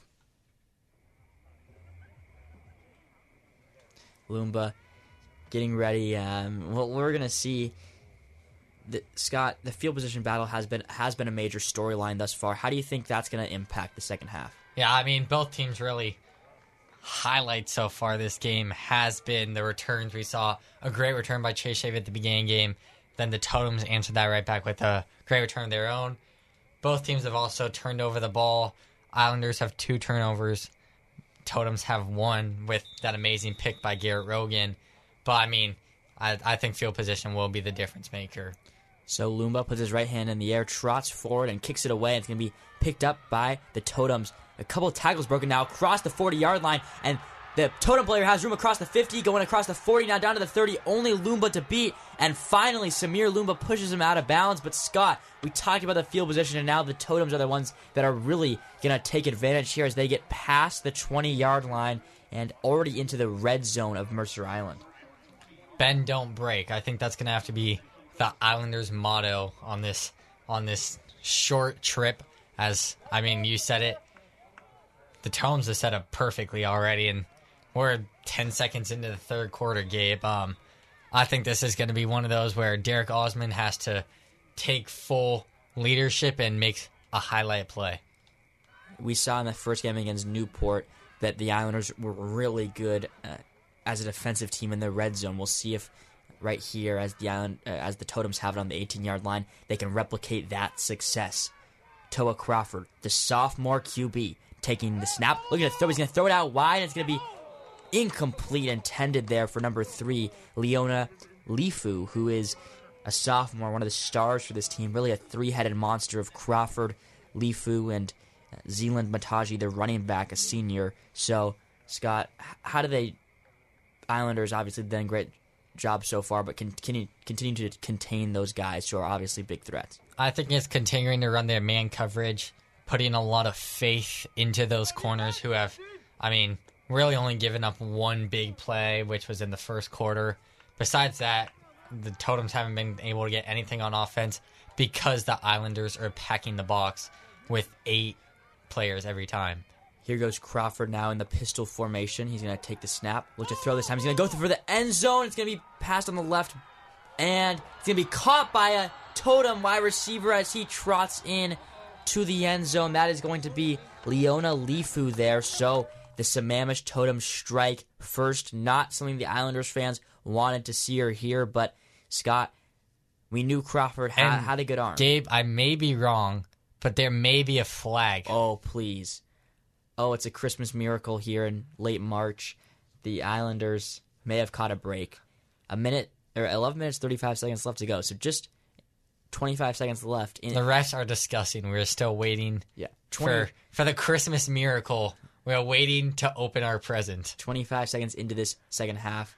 Already Sammamish Totems appearing to be a, a threat for this Mercer Round record so far and the oh, the That's against flag the is Islanders. against the defense. So the penalty will be Oh, but Oh, there's what? but the box has been reopened. And It is also against against the totems is the totems, as you just heard.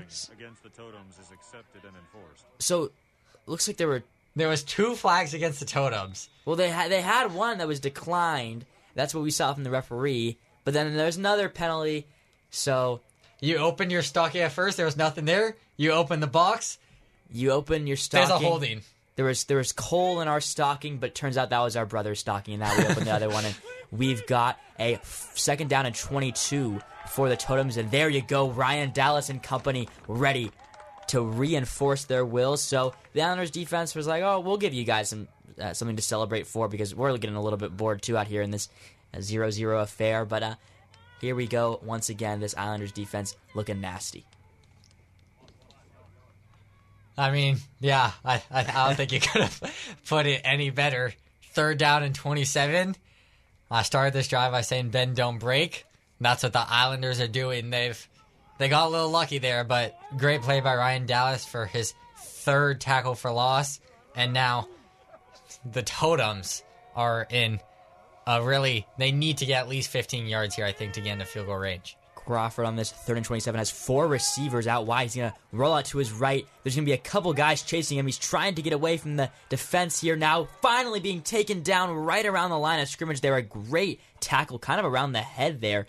Looks like by number. There is also a flag. Just want to throw Oh. that out. But I think I saw it pre-play. I believe there was a false start by the receiver on the offense. I think he he I saw that too. He split his route a little too early. So we're going to see with the flag here. You know, if we're both wrong, Scott, that's going to be really embarrassing. But no.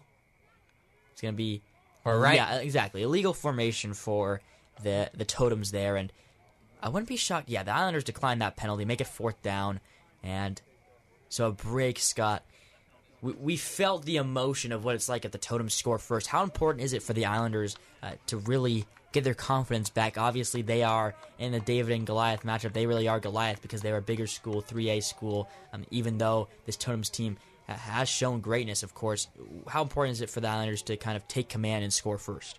Well, then, in that case, Goliath needs to score first, gain the momentum. Exactly. Because he's, I mean, they're they're the Da- away, this- this they're their David- away team. David has been maybe it's Goliath Are versus they- Goliath.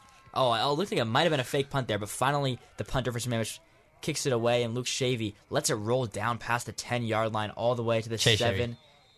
That's Chase. Shavy, not Luke Shavy. Luke Sorry. Shavy's Luke Shavy's- inactive. he's used to being the punt returner, and his brother is out there, a junior who's been a a, a great player there for the Islanders as a junior. Uh, their their dad Gary Shavy is also a coach on the team, so they've it's a family affair, Mercer Island football.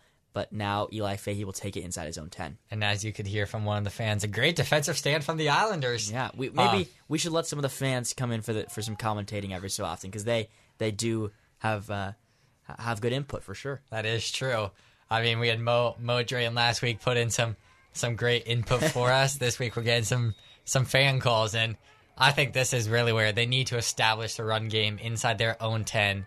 Let Truman Curry find a hole. Fahey under center this time. He's got a fullback. I believe that might be Johnny Sullivan, and now it looks like there's going to be maybe an offsides penalty against the Totems. Did Eli just use the hard count? That is the question. I wish we could hear it from here, but it is going to be a offsides penalty. First down and five now for Mercer Island. Get some breathing room across past the 10 yard line of the Islanders, and uh, it will be first down and five. Now in this third quarter, we're moving along here. Still no points on the board, waiting for the first strike from either side. Now Fahey looking to pass this time. He's going to find a man, but he goes behind his receiver. That was intended for Jack Durner, but it falls incomplete. I think this is where the Islanders need to get the run game going. It was first and five.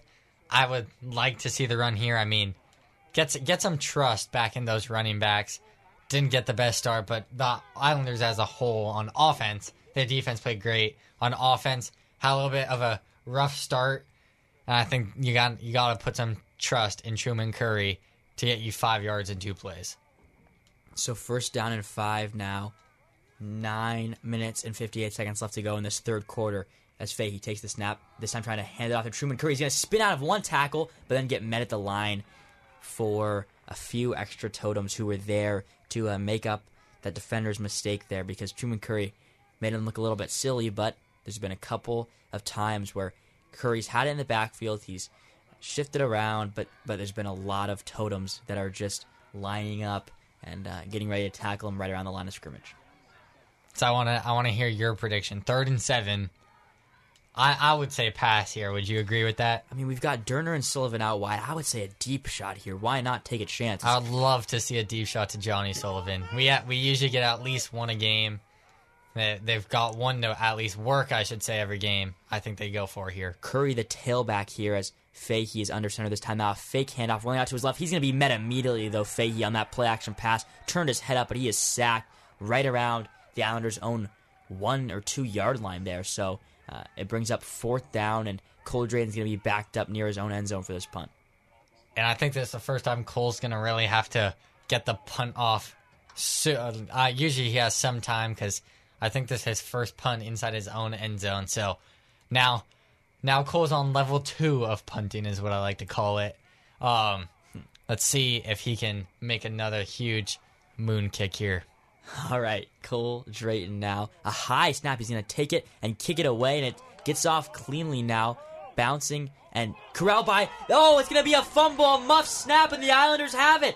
The Islanders are on it there. A stolen possession as the Drayton punt flies through the night sky, goes down to the 39 yard line of Mercer Island. The Islanders were there to pick up the loose ball and make it first down and 10. So, really, on that fourth down play, it was a 30 yard gain for the Islanders. And you know, Cole just fly through level two, and I'd like to say they didn't lose the possession. They just moved the ball up quickly, is what we're gonna go with there. I mean, that that's a form of a deep shot, I would say, a muff punt, perhaps. I mean, Cole Drayton, he's making plays all over the field so far this year for the Islanders, and now Eli Fahey faking the snap, trying to capitalize here, looking to throw it, airing out long. He's gonna look way deep. He's got a big arm. It's almost caught there, but incomplete. And a flag is thrown. The Islanders sideline is clapping. We see a couple players there for the Islanders. Uh, number uh, 40, Callum Nehar. Number 12, Spencer Kornblum there, clapping on the sideline. Looks like it might have been against the against the totems.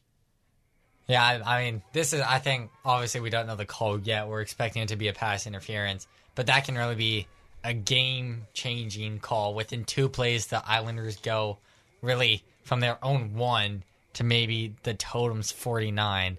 So a near fifty-yard. It looked like face mask. Contact against some amateur. Yeah, illegal Against- contact against Sammamish. So that will make it first down and 10. They're moving way up the field now, near midfield.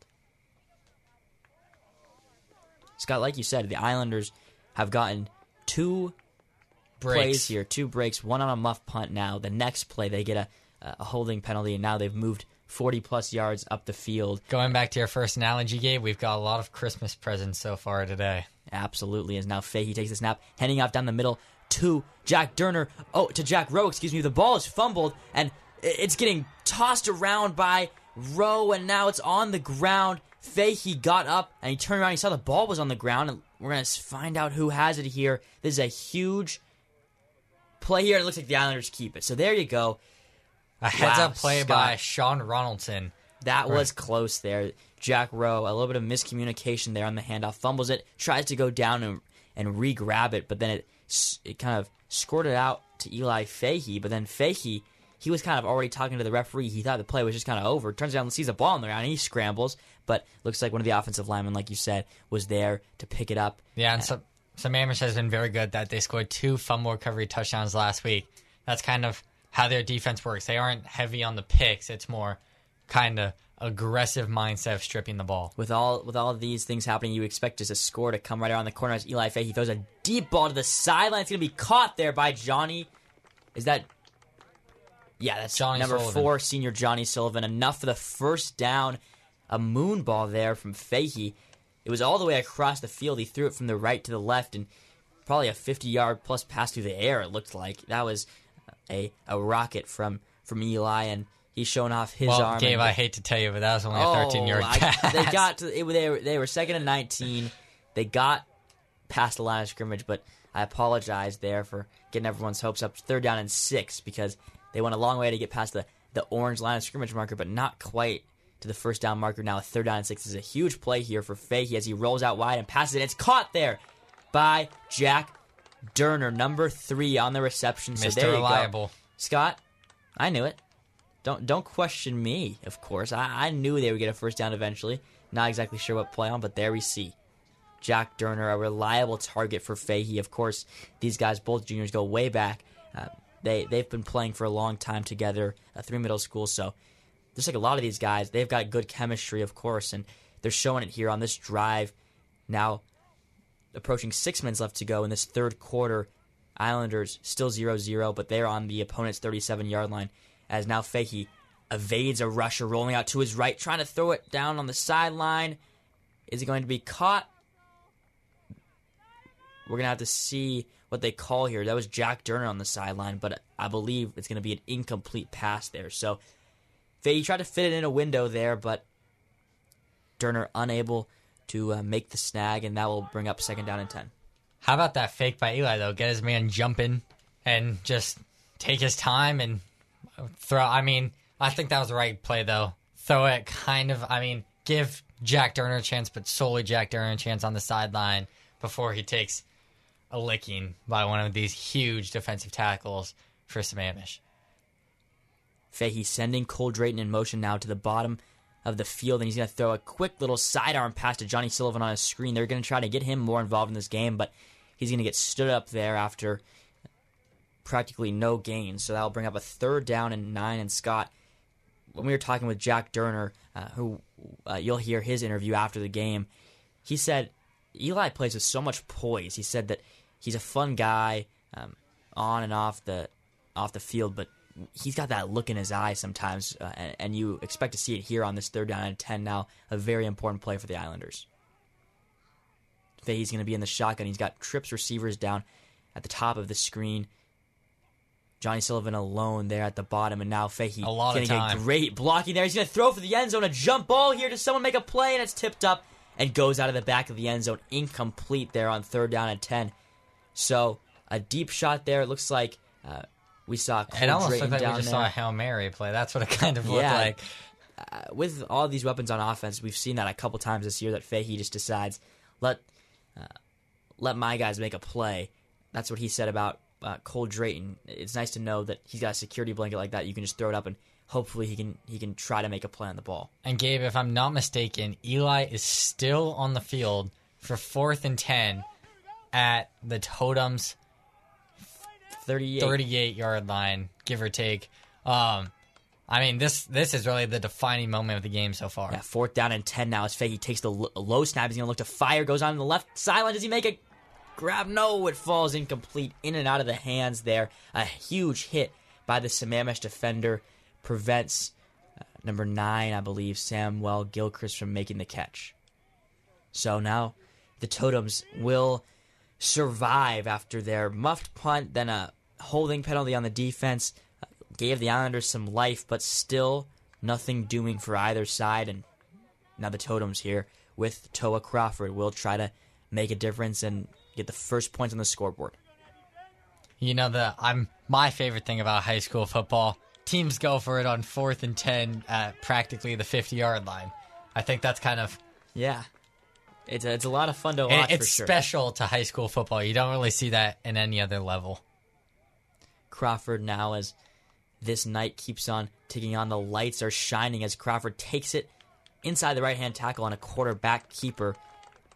But he's going to get stood up pretty quick there. So only a gain of, I would say, two yards there. Make it second down and eight for the Totems. And Gabe, you're right. The lights might be shining on the field, but they also might be shining on in, in his head after that tackle by Will Kendrick, kind of just bull rushing him and landing a perfect hit on Toa Crawford. So four minutes and 30 seconds left to go in this third quarter. Second down and eight. Totems have it on their own 40 yard line. Th- four receivers out wide. I expect a blitz. Now a huge blitz here as that pass goes quickly to Lifu on a screen, and he's going to get across the 50, across the 40. Lifu's got speed, and he's going to get a touchdown for the Sammamish Totems. Wow. That was quick there. Lifu showing his speed, got on the screenplay, and uh, he took it the distance there, Scott. So, wow. You didn't really expect a touchdown to come like that with how well these defenses ha- have been playing so far. It was kind of out of nowhere, and now the Sammamish Totems are up six to nothing on the Mercer Island Islanders with four minutes left to go in the third quarter. Yeah, and after we see this field goal, it's going to be Eli's time to kind of answer the calling. Obviously, we saw last week he had a really good fourth quarter comeback drive to bring this the game into overtime. Possibly, we could see an overtime game here if Eli and the Islander offense can get things going. So now it looks like this is something that Scott, like you were mentioning, we don't see a ton higher levels of football, but here in high school we've got Crawford staying on the field, going for two now in the pistol formation. A blitz here for the Islanders is going to be a run outside to running back Mataji. Does he get in? Leans forward and crosses the goal line to make it eight to nothing totems and that puts even more pressure on Mercer Island. We saw them get eight points in the fourth quarter last week to tie the game up. They might have to do it again now. Four minutes and 12 seconds left to go in the third quarter, but uh, the Islanders, Scott, they've got to make a change quick if they want to get back in this game, but still a ton of time left, of course. Yeah, and I, I- think Eli can do. I mean, we when we've talked with him, he's talked about how uh, he thinks he really comes alive in the fourth quarter. That's kind of his time, and I think that's what we're going to see here with 4:12 remaining in the third quarter. I think this is when you have to start utilizing your running backs out of the backfield, kind of building up that confidence again with slants, just those short passes in the middle of the field, and then start going to those deep shots. Because Gabe, in my personal opinion, I think we've seen a little bit too much of the deep shots. We've seen maybe four or five. I would like to call hail mary plays when they're really just sending the receivers deep and saying, "May the best man win." Yeah, there, there's been uh, really a back and forth game of defensive excellence for both of these teams, but finally, I Scott, I guess maybe you had to expect one big play would would be the first one to come because these defensive lines have been really dominating up front. So uh, the Totems tried to go out wide there, and it, it paid off for them as now the kickoff here is received by number nine, Samuel Gilchrist, and he gets tackled right before crossing the 40 yard line, actually, of Sammamish. So they'll have it now with a flag on the field at around the 36 yard line, but we're going to have to wait and see if they get pushed back or move forward. I would assume it's going to be a block in the back. Yeah, the Islanders offense is moving backwards. You see Fahey giving a look at the referee. Maybe he's not so happy, but the rest of this offense is going to be moving back as we see. Yeah, the referee says there is a holding against the offense and still first down and 10 for Mercer Island Scott and we can see, we can see that this team no matter where they are, are on the field they've got a chance to score. Truman Curry to the right of Eli Fahey. It's been a uh, a two-headed monster really in the backfield with Truman Curry and Jack Rowe. Nathan Buchan taking on more of a wide receiver role this game. Yeah, it's been a slow day at the office for the running back, so I think they need to pick it up on this drive. Fahey taking the snap, Truman Curry blocking for him. He's going to look deep downfield once again. Does he have a man open this time? Cole Drayton had it, and he drops it. And after he keeps his head on the ground a little bit longer, maybe frustrated with himself, had the opportunity to catch the ball in the corner out, but a couple defenders surrounding him prevented him from doing so. So make it second and 10 now from the Islanders' own 25 as this third quarter nearly comes to a close. I think the interesting thing, though, Gabe, is that right away we see Eli airing it out. I think there's, I think the Islanders have kind of made their minds out on how this offense is going to work, and it's going to be those deep plays. They know this is an offense kind of revolved around the big hitters. So Fahey once again dropping back an air raid offense from Mercer Island thus far. It's going to be a pass along the deep sideline. This time it is caught. Caught near midfield there for a 25 yard gain. Strutting as he goes back onto the field is Samuel Gilchrist, the star of the fourth quarter last game. Had a huge fourth down and 14 catch. Then he had the touchdown to allow the Islanders to send it into overtime. And he makes a huge play there. So, Scott, here we go.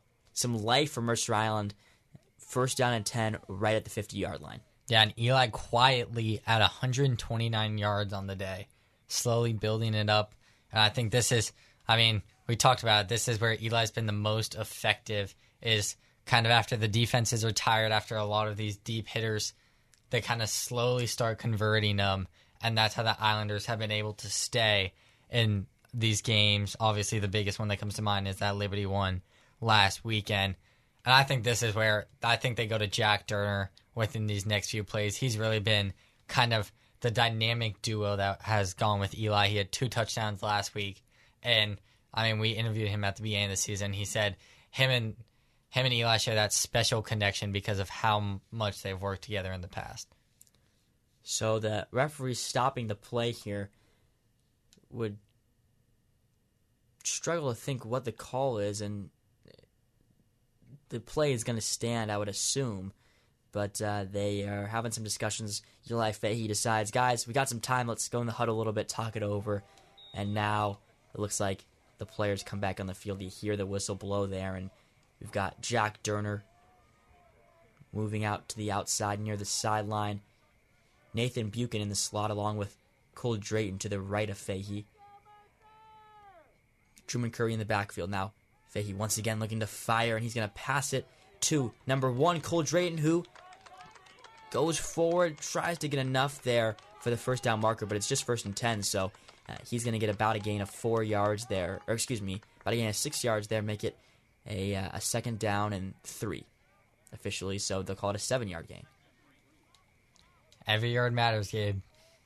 You know, he definitely, uh, when he caught that ball, it was a. Uh, it was a, a muscle battle, and, and Cole Drayton just took on the secondary there. He's kind of a mismatch, like you see with a lot of tight, tight ends uh, around the NFL and in college. Too big for the safeties, but too fast for the linebackers. And now, on that play, he uh, was looking to try to get a little bit uh, of extra speed there. He's going to jump early, so it's going to be a false start.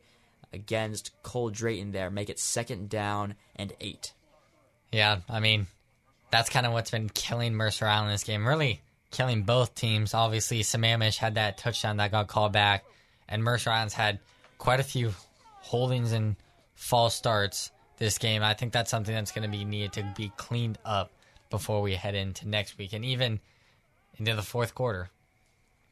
So make it second down and eight here now. Two minutes and 40 seconds left to go in this third quarter. Fay, he's got time. He's going to roll out left. He's going to look to run, scrambling, darting left and right, and he's going to get across the 40 yard line and finally tackled at the 37. And guess what? That's enough for a Mercer Island first down.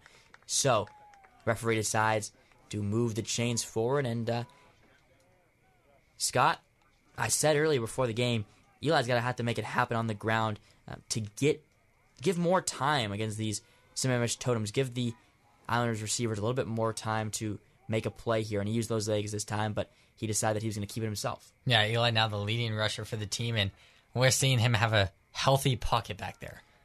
Fahey takes hold of a low snap there, rolling out to his right. He's got a couple guys on him. He's trying to hold the ball, but there's four totems there to meet him way in the backfield, and they blow the whistle before Fahey loses the ball, but he's going to get tracked down all the way at his own 49 yard line. Also, they're going to give him some forward progress there. I guess it was uh, the 46 of Sammamish there. So uh, that will, as this clock now winds under two minutes left to go in the third quarter, second down and second down and 17 for the Islanders. So Fahey's got a lot of work ahead. We'll see if they keep on allowing him to throw it through the air. One bright side for the Islanders, they love the deep shots. This gives them a perfect opportunity. Eli Fahey taking the snap now.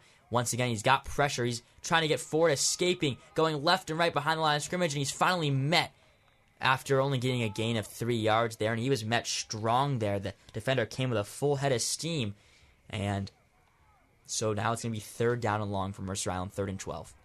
Gabe, I want to ask you if the Islanders get about six yards here, so it makes it fourth and six, somewhere in that range of fourth and three to fourth and seven. Do you think they go for it? I think they should absolutely go for it. Anything under fourth and ten or less, not because they're in uh, any sort of panic, not even close to that, as we're still in the third quarter here with a minute left to go. But I just think position wise, you might as well, if you're on the 40 yard line, go for it, take a shot. But they can still get it here on this third down from the opponent's 41. Third down and 12 as Fahey now takes the snap, looking to throw it on the deep sideline. It goes over the head of the wide receiver, and it falls incomplete. So bring up fourth down and 12. The pass was intended for Samuel Gilchrist there. We'll see if the Islanders stay on the field. And Fahey taking some signals from the offensive coordinator. He wants to stay on the field. We'll see what they decide. Yeah, I think the biggest difference for the Islanders' offense this game is how much Eli's been pressured. Now, the Islanders have given up three sacks. That's three more than they've given up the rest of the season, Gabe. And so I think that's really been that Sammamish has really been able to penetrate the holes and kind of find the weakness on the Islanders. Yeah, I mean, they don't really have a weakness on the O line, but be able to Find the gaps. just yeah find the gaps, bring more people than there is blocking, and get to Fahey. Now Fahey back to throw once again, rolling out right. Gonna wind up, pump fake once. He's gonna now roll out to his left, and there's defenders chasing him. He's gonna keep on trying to run around, but get sacked once again on fourth and 12. So Sammamish will take over on the 46 yard line of Mercer Island, still without any points on offense this game. Yeah, I mean, I think all respect there goes to the Totems corners. They held their ground. It was man coverage. The Totems brought the blitz and were able to get to Eli once again. And you can see Eli on the field a little winded after that possession, after 20 total rushing yards. But when you factor in those sacks, I think he ran a lot more yards than that, Gabe. Yeah, He's been running around a lot this game for sure. Give credit for the defensive line of Sammamish. And we talked to Derek Osman uh, this afternoon, uh, and you heard in the interview during halftime that in his first ever start on varsity, Derek Osman went against a guy that was what 6'6", 300 pounds, something crazy like that uh, in his first ever start. And he obviously is now used to playing against these elite defensive fronts, but Sammamish has really shown that they can get to the quarterback for sure. and they're now going to have it first down and 10 on the 46. And I think that's been all part of the game plan. They run a 3 5 3 defense, which kind of allows them to bring a lot of pressure. I mean, you're either in you're either man up or you're you're at the QB. There's no in between. There's no one really in a zone coverage at the current moment. All right, so now the referee's still talking it over. Um, we're gonna see what's going on here. There, there's there's a lot of discussion as this third quarter now under a minute left to play. If you're just joining us here uh, on KMH Mercer Island 88.9 The Bridge, Sammamish Totems currently up 8-0 on the Islanders. It's been a slow start in the first half, but they've got some drives going, the Islanders, and we're gonna see if Eli Fahey can cook up some of that fourth quarter magic that we saw last. and Gabe, week. I believe there was another flag. Oh well, This time, uh, it, I believe that they still will keep the ball, the totems, on offense, but now starting at their own 30 instead of the 50 I'm gonna assume with a first and 25 that it had to be some sort of excessive celebration. celebration after the play. So after the sack, they got a little bit excited. Can't really blame them. That was a huge play for the Totems, but now they are backed up on their own 30 yard line. Oh, excuse me. First down and 10. Sorry for Sammamish. Even though it's a 15 yard penalty, they still have it first and 10. Now it's a quick screen out wide. The same play that the Totems scored a touchdown on, but this time the Islanders are there to defend it, and that is number. Let's see who made the tackle there. Number 50. Two. Yeah, Sean number Ronaldson. 52, Sean Ronaldson there. One of the linebackers for this Islanders team was right there to make the stop, so make it a second down and eight. And now, with that, we reach the end of the third quarter of action. The Sammamish Totems are up 8 0, but we've seen this story before. The Islanders can come back from behind, so stay tuned here on 88.9 The Bridge. Hello, this is Jameson Dowdy on 88.9 The Bridge. If you're looking for some new movies and TV shows to watch or just some general Hollywood news, you can check out my show, Jameson's Show, Wednesdays at 6 p.m., where I give movie reviews, TV show reviews, and general Hollywood updates. Now back to the music. Hey Islanders, I'm Olivia, and you're listening to 88.9 The Bridge. Are you looking for new TV shows or movie recommendations? If so, you should listen to me and Brooklyn every weekend discussing new movies, giving our opinions and ratings, and where you can watch them. Thanks for listening on 88.9 The Bridge. Now back to the action. Islanders football only on 88.9 The Bridge. Hello and welcome back into 88.9 The Bridge. Along with Scott Pirak, I'm Gabe Gottesman here for this fourth quarter of action between the Sammamish Totems and the Mercer Island Islanders. Currently, Islanders down 8 to 0. No points on offense to show for this talented team of Mercer Island, but here in this fourth quarter, we know that anything can happen in high school football. So, Scott, we're excited for it, aren't we? Yeah, and I want to ask you, Gabe, how big of a change has it made, or do, how big of an effect do you think has made that the Islanders are without Luke Shavy? Well, I mean, we've seen it even on the scoreboard how big of an impact he can have. They really use him as a weapon, similar, even though he's a wide receiver to Christian McCaffrey. He can go anywhere on the field. He gets a lot of jet sweeps there. He's been such a great part of this offense for the past two years, and so um, he's going to be missed, of course, but they've got a lot of great guys to fill in for him as well. Now a handoff goes to Mataji, and he's going to get it along the right hand side, go outside the tackle, and take it for a gain of two yards there now as this fourth quarter starts. Yeah, I think we've kind of seen holes start to open up just a little bit for Sammamish, kind of starting to find their lane. I think that was most evident on the touchdown when really he had a straight shot to the end zone. It was kind of just who is the faster man. Now a third and five. The Islanders need to get a stop here, kind of bring the confidence back up after two rough drives, and let Eli get back on the field and go to work. Now approaching 11 minutes here in this fourth quarter, third down and five, a huge play. Cole Drayton, the middle linebacker there, getting ready to blitz here, and a quick shift in motion for this Sammamish offense, and it's going to be a toss out wide. And now here goes with a full head of steam, the running back. He's going to get enough, it looks like, for the first down there on third down and five, uh, and the Sammamish Totems offense will stay on the field. That's a heartbreaker. Yeah, they had a chance there to make a play for sure, but it was just too much power from that Sammamish offense. We know how good Zeeland Mataji can be, the senior running back. So that brings up now we are under 11 minutes left as the Totems have it on the 42 yard line, uh, their own 42 yard line. So still 58 yards to go before pay dirt to make it a two possession game. This Islanders defense is stout. Can make another stop here as the snap is taken by Crawford? It's going to be a handoff down the middle. Bulldozing forward is Mataji, and he's going to get stopped there at his own 47 yard line. So a gain of a gain of five yards there on first down. I think we're starting to see the totems kind of wear down this Islanders defense, starting to get or they gain like five to eight yards a carry at this point. That one was a five yard carry. I think that's really what's gonna end up being the difference in this game is can the Islanders regroup themselves and kind of make one last offensive push.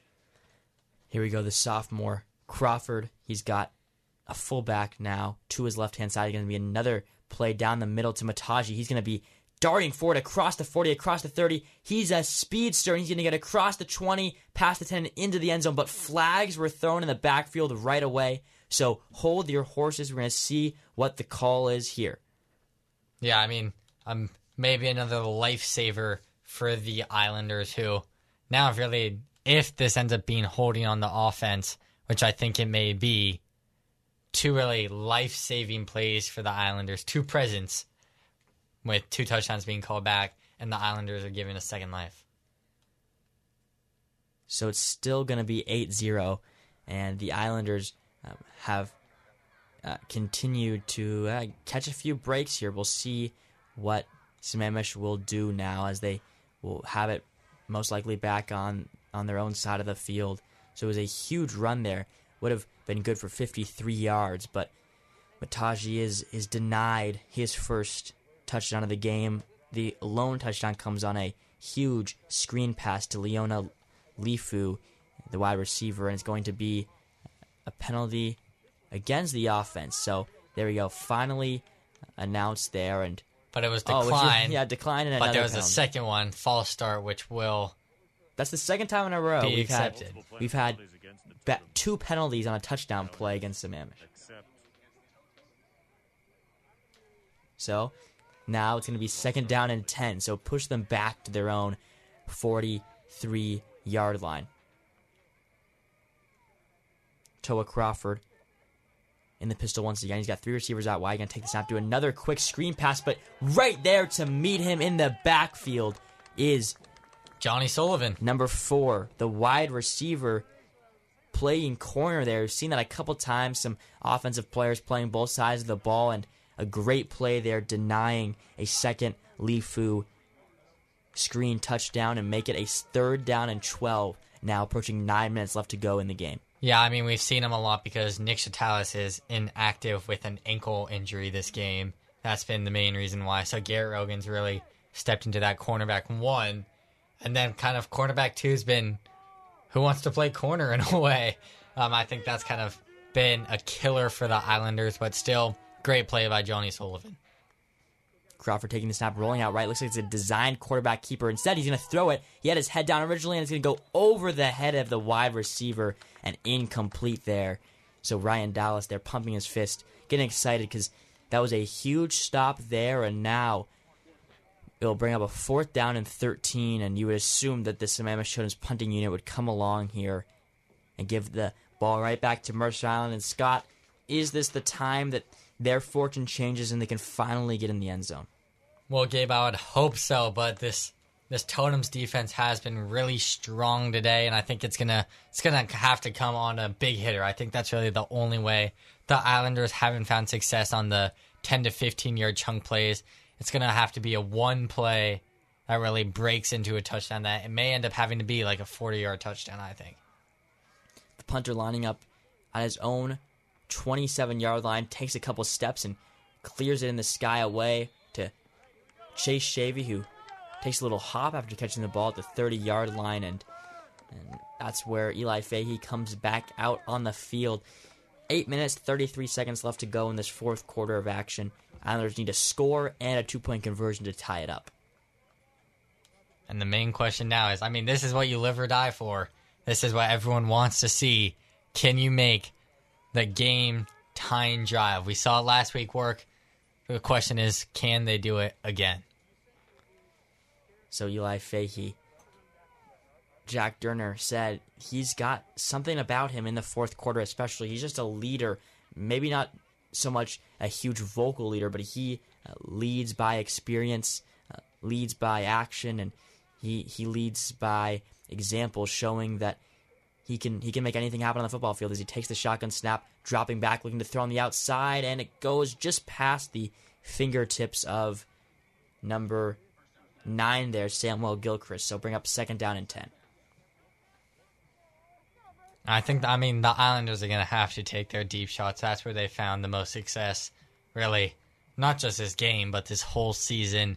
I think that's kind of Eli's forte, if you want to call it. Um, he's really good at reading defenses. I mean, in our interview with him, he said it's going to be can I diagnose what the cornerbacks are doing? And let's see if he can do that here. Three receivers out wide, up top for Fahey. Gilchrist down uh, underneath, and Fahey's going to look to go for Gilchrist. It's going to be caught by Samuel Gilchrist across the 30, down by the 20, across the 10, inside the end zone. Oh my! Did Oh I call it? Did I call it? Gilchrist goes in for six, but we're not done yet. The Islanders need a two point conversion to tie this game up at eight apiece. Wow, Samuel Gilchrist strikes gold in the end zone, and with eight minutes and 17 seconds left to go in the game, we're back in business, baby. Oh, the Islanders. You expected it to come on a deep shot, Scott. Business is booming. Business is booming for the Islanders. You knew it comes every game. He's just got too good of an arm throwing downfield, and he's got I receivers mean, that's, that's where he's been the best. That's what we've said. This whole broadcast is we're waiting for that one play where Eli electrifies the stands. Samuel Gilchrist, three touchdowns in three games. Now the two point conversion to tie it up. Now lining up under center. Fahey moving his right leg to send a man in motion. Now the run's going to go to Jack Rowe. Run, Jack, run. Barrels forward into the end zone for the two point conversion. Make It's it a row all. rager today. That's what we're. Yeah, wow, Jack Rowe.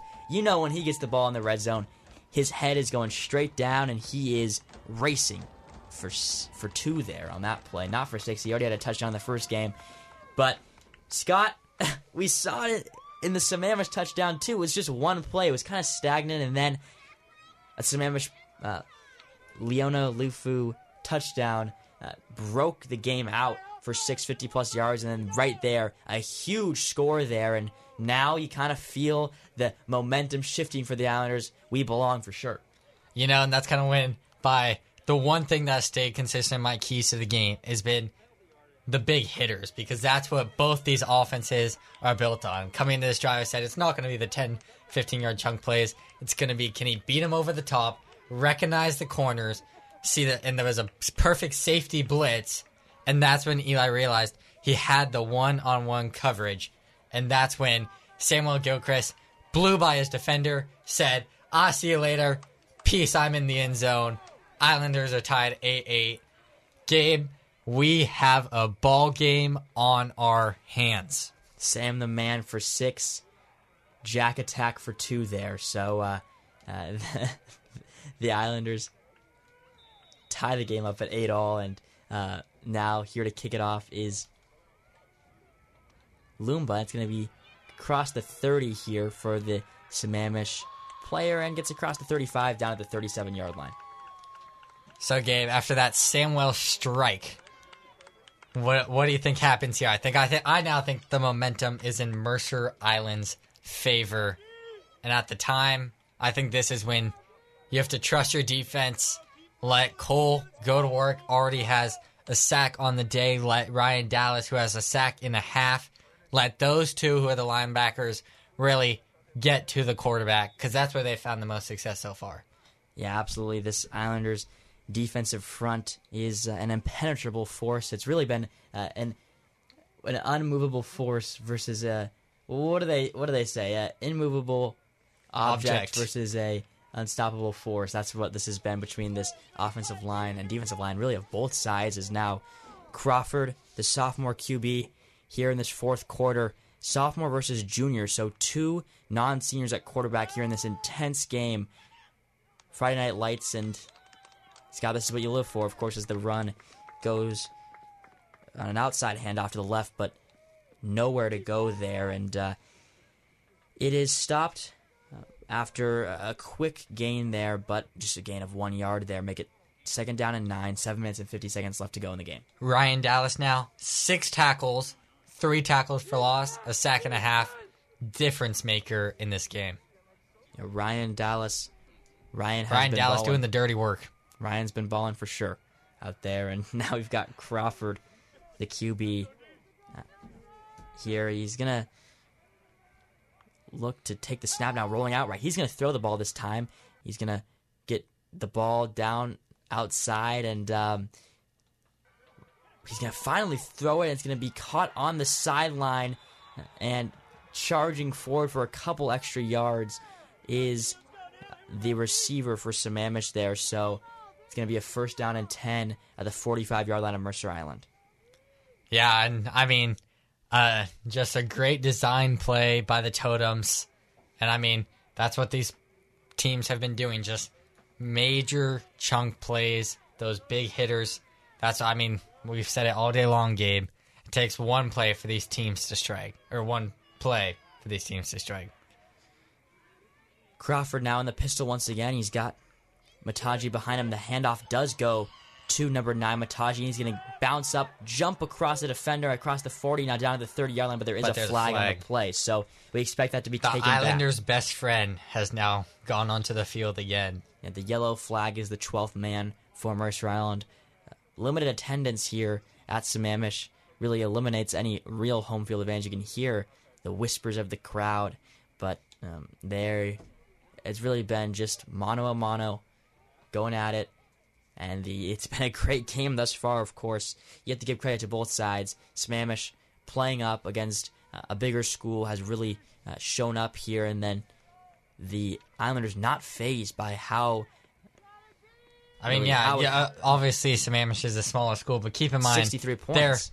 They've scored sixty-three to six and fourth year fourteen. They're plus eighty-six in point differential. Yeah, so the Islanders were not afraid of them for sure going into it. We felt the confidence. Eli Fahey said, "Yeah, they've got a great team, but I mean, you would have to think that they all believe they are a great team as well, rightfully so." And the the flag was against the totems. So after having on the opponent's 45, now Sammamish is backed up to their own 45 yard line. You can hear the the Islanders fans cheering there. Let's go D. That's true. Defense is going to uh, hopefully be a huge factor for the Islanders Garrett Rogan backs off on the right hand side and Crawford's going to roll to the right now. Look way downfield, slips as he throws it, and it's caught. Caught at the 30 yard line of Mercer Island, and it was a underthrown ball, but Leona Lifu got back to the ball and he catches it and gets across down to the 20 yard line of Mercer Island. Yeah, in a way, the Newport, or sorry, not Newport, Sammamish really caught a break that it was underthrown because if that was not, it very easily could have been picked off by Nathan Buchan on that play, who was in the right spot. Just unfortunate that really the QB made an error that turned into a perfect pass. So now, five minutes and 40 seconds left to go in the game. Scott, I would have to assume that the Islanders are looking for a turnover here to try and uh, shift the momentum quickly as this game um, approaches. I think they the need end. some sort of tackle for loss, whether it's a sack or on the run play. They need to get the momentum back. Crawford now on an outside handoff to Mataji. He's going to get inside in the middle of the offensive lineman, but he is stood up and goes nowhere there. So brings up second down and an eight. So only again at two yards is now we're getting near five minutes left to go in the game. I think this is another bend don't break. I think if they if they give up three points, that's fine because the Islanders have shown they have the ability to drive the whole field or at least get one big hitter to go down the field. The main question is if Sammamish can find a way to get into the end zone as they're already inside the red zone, will they go for two? They did. They went for it the first time and succeeded. I don't see a I don't see a reason why they don't do it again. Yeah, put some pressure on Mercer Island for sure. No field goal is given, of course. No extra point either. Now the Islanders bring a blitz here on a straight ahead handoff to Mataji. The right hand side, of the flag is thrown once again as Flag on the play. the there you go. The totems taking it across near the 10 yard line, but it looks like it's going to go against the offense there again. So, Mercer Island, can they just get them keep on pushing back? Because, Scott, from a field goal from the 20 yard line may be unachievable, especially in high school. I think I think it's not the twenty. I think it's really I would say like the thirty. Between the twenty five and thirty is Well, kind of the Yeah, but I would say still a 20 yard field It's- goal. It's it's it's, It's I'm- 50, there's no guarantees. to go to go in. It's it. There's definitely uh, going to be some controversy there if we get to that point. But the Islanders are backed up, back at the 20 yard line, 21 yard line. So make it second down and 13. The clock keeps on ticking. Four minutes and 22 seconds left to go in this game. Sammamish Totems eight, Mercer Island Islanders eight. Two touchdowns and two point conversions have led this game to come down to the wire. Yeah, and I think now this is really going to come down to as the fans are really getting into it. Um, The camera is shaking. yeah, I, I think it's really going to come down to can they get that one big play? Crawford now looking towards the back of the end zone, and it's going to be forced incomplete there. What a great defensive play there on second down and 13 by Number eleven, Garrett Rogan. none other than number 11, Garrett Rogan. And you would assume Nick Chatalis watching this game is proud of his partner in crime on the back end because he's been fantastic thus far. Yeah, I mean, already deflected two passes, has one pick. Really, even though he's a little bit of a shorter corner, he's really lived up to the height of the task so far. So third down and 13 as we continue to move along in this fourth quarter. You can hear the fans getting into it. The stands are shaking. We've got, it looks like Mataji alone in the backfield, ready to take this direct snap as the handoff. He goes out to the right side. Now it's a trickery. Are we seeing a couple Philly special? laterals, And now the running back is trying to throw the ball deep in the end zone. It is caught in the end zone. Unbelievable from Sammamish. I believe we just saw the Philly special in high school, Gabe. Three laterals for Sammamish. Unbelievable. Oh, there may you- be a flag. there's a flag on the play. Is there is Scott. there one last Christmas present for the Islanders? Oh, get some Mariah Carey on because this is going to be a Christmas miracle for sure. I mean, three. I'm not quite sure how we got on Christmas, but I guess we're following it. Three touchdowns called back if this play is against the offense. Scott, that play call. I mean, That was an excellent I, play I'm call. sitting. I'm sitting here. I, I I don't even. If I'm Mercer Island, I'm like, yeah, like they deserve that touchdown. There's no way you can defend something that absurd, that crazy. So many moving parts, three laterals in the backfield, and finally the running back throws it downfield, wide open man in the end zone. But it looked like it was Mataji who was the actual quarterback at the start of that play, but he ended up finding his way, navigating to the end zone, and, And now we're waiting. It looks like it may be an illegal man down the Field. Oh, that's oh. decline, which means there's one more. What is happening? What are the odds of three illegal straight- formation? I think they they didn't make the tackle eligible on the play. So three straight Touchdowns t- touchdowns taken that back have two flags with on two the play. penalties. So, okay, if, if I'm going to be real here for Mercer Island, there's no question why they're giving up these these touchdowns because the Sammamish Totems are just doing everything they can. they're not. They're ignoring the rules of football. So third down and 18 now. Scott, we talked about that line to gain for a uh, for a, a possible field goal, and the crowd is going wild here. You can hear them stomping. The Mercer I believe it's fourth down, too. Fourth down and 18, so a loss of down as well. And now there's a blitz coming against Crawford. He's escaping, spinning around, one going to chuck it up in the end zone. Is someone there for it? Oh, it's caught in the end zone on a Hail Mary with 3 minutes and 30 seconds left to go in the game. I don't believe it. Crawford, off of his back foot, had to just chuck it up to the end zone. And somehow, miraculously, a totem came down with it. I couldn't even believe. I believe it got. I believed it got tipped between two Islanders defender and a totem receiver, and went perfectly into the hands. A very unfortunate play, but now the question is, what do the totems decide to do? Do they put them? Yeah, do they- they put down all their chips and go for it, or do they kick the field goal? They're they're gonna check here and just do a little bit of a uh, extra point to make the game 15 to eight. You caught on. Well done. So we're gonna see if the Islanders, on the other hand, if they can strike back, whether they go for the win like they did last time in overtime, as the extra point is up and through. So make it 15 to eight. Unbelievable, Scott. That hail mary, literally on fourth and 18 for the Totems, goes flying through the night sky down, and somehow Uh, the Totem offensive players did a prayer, and they they it got answered because they make the catch and make it 15 to 8 for Sammamish. Yeah, and I mean that's that's just a killer. I mean, Cole man. Cole Drayton almost had the sack. The Crawford barely got away, kind of just hooked it up as you said, back foot, and then for it to be off a tip too.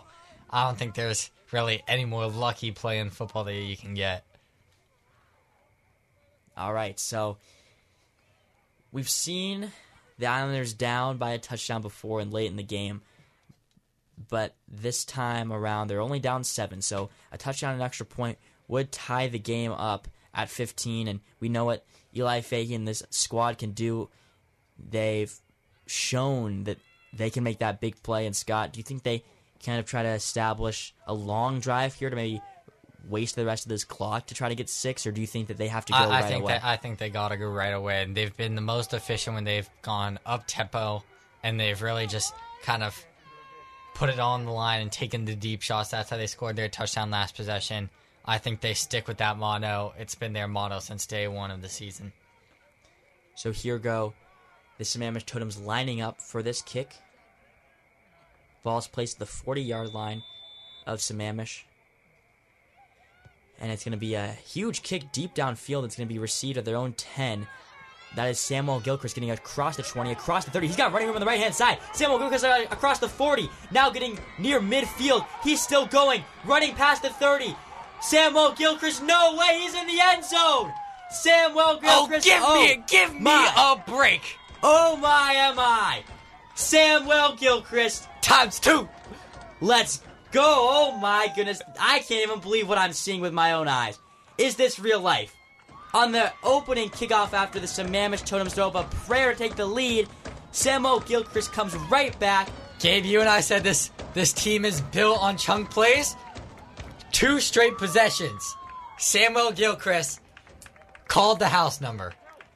We couldn't even see the play happening. The the fans were shaking so much you couldn't even Now see the, the question camera. is, Eli Fahey looks like he's still on the field. We see Jack Durner check in. We see Johnny Sullivan check in. Here we go. And Cole Drayton check in with Truman Curry in the backfield. Could this be the play of the game? So we've got Eli Fahey now under center. Can they get their second straight two point conversion? Fahey looking to do a ha- a fake handoff now, rolling out to his left hand side. Does he have a man open? Can throw to the back of the end zone. It's tipped up and it's incomplete. So the Islanders come up empty on the two pointer, making it 15 to 14. Sammamish still leads it because of that extra point.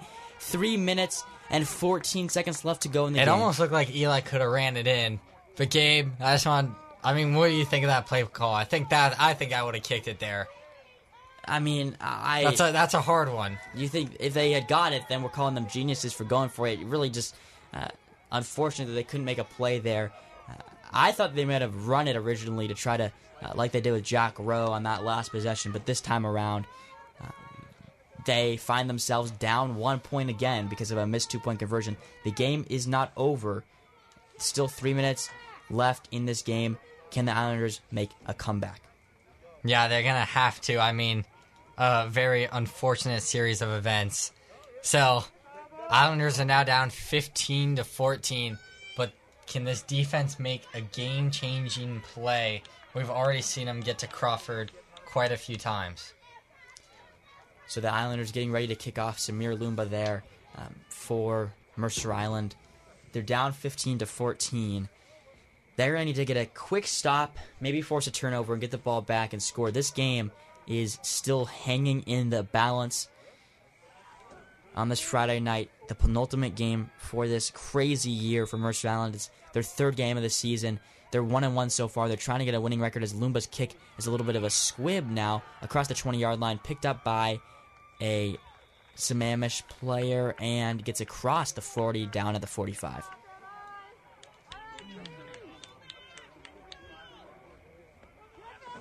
I think this this has to be a three now with three eleven remaining. You don't want to use all your time. I think they won't use their timeouts at least the two minute warning. But I think, I mean, maybe one first down most. But I think if Sammamish can find a way to get two first downs, this game's all but over. So Samuel Gilchrist, that score on the kick return has to be huge because it gave the Islanders a lot of time left to make a stop here. And now we see for uh, a important, huge possession to a Cro- Crawford now. A handoff to Mataji on the right hand side. He's gonna jolt across the 50 yard line. So getting near the first down marker, make it probably a second down and three. I believe there may have been a flag in the backfield.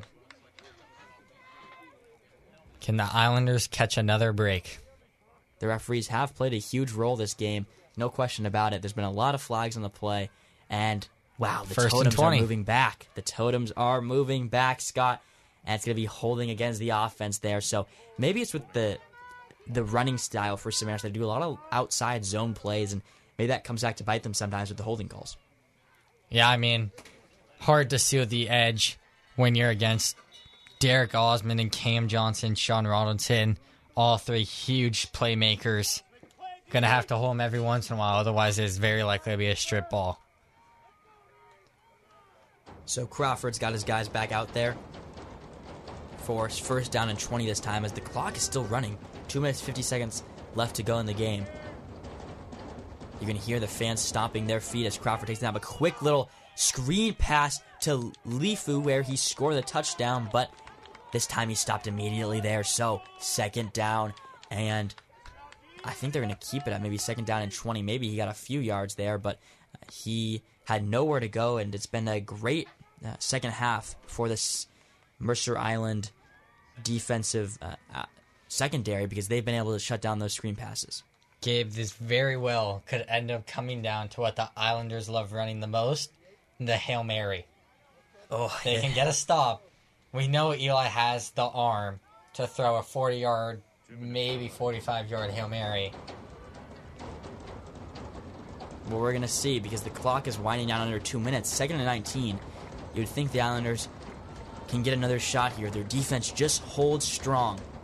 Crawford sending a man in motion, taking the snap. It's going to be a handoff to the left hand side, Mataji. And he's going to just kind of fall forward for a gain of a couple yards. And And the Islanders smartly take a timeout to, with 145 remaining on the clock.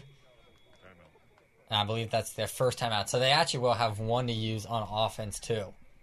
So we're gonna see here on this third and seventeen, Scott. Do you think the uh, the totems just keep it on the ground and, and just try to, to keep on running the clock down, maybe waste another timeout, or do you think that the the totems try to pass the ball, maybe even end this game on third and seventeen? I think you run the ball. They've already we we've already seen them break off some huge runs. Obviously, the first one that comes to mind is that touchdown run that got called back. It was a near sixty yard run. So I think that I think they know that they have the ability uh, with coming into this game, averaging 220 rushing yards. I mean, overall, I think the thing to realize is that this Totems team had scored above 40 points in every game they had played so far before this. They're now currently at 15 points, and you could argue they should really be at eight because they got a lucky touchdown. Um, and so, Islanders' defense has been strong. I would expect a run, so that way the Islanders have to use their second or third and final timeout. We're not quite sure how many they have left. I mean, Scott, just thinking about those three touchdowns that have been scored thus far, it's been a, a screen pass 50 plus yards, a, a huge Hail Mary from Sammamish on the Mercer Island side, a kickoff return, and then a, a deep bomb from Fahey. He flinged it to Samuel Gilchrist down and he ran into the end zone. So it's been four huge plays. Are we going to see one more big one that could close this game out for either side? The totems now. Third and 17. It's going to be a fake handoff. Crawford rolling out to his left. He's going to try to keep it on the run, but he's going to get stopped behind the backfield. Great play there from the Mercer Island front makes it fourth down, a minute and 33 left to go here. Gabe, the Islanders have a chance to redeem themselves from what happened just six days ago on March 20th. They look to make maybe one of the best comebacks we've seen this Islander team make. They're built for this. The question is, can they do it? what do you think? The the Islanders have treated us to back to back incredible games, coming down to the last second, and no difference here because Mercer Island, I think Scott, they they've got the talent on offense to make a big play. I think that's what they're going to need. I think they're going to need six here, uh, just to really put the pressure on Sammamish. If they can score quick, that would obviously it's it's a tall task. But I think Eli's got the arm. I think they're going to try to throw it downfield. For our fans at home, it is fourth and 20. There is no worry about a fake or any I sort hope of. they fake it. I, if they fake it, then I, I think we would all be surprised. But Gabe, I know my heart's racing. I want to know: Do you prefer games like this, or do you Oh. prefer blowouts? You know, sometimes it's nice just to chill out, uh, watch the offense work, but you gotta love this. I'm sure the players love it too. It's a great experience, especially for these juniors who are gonna be playing next year.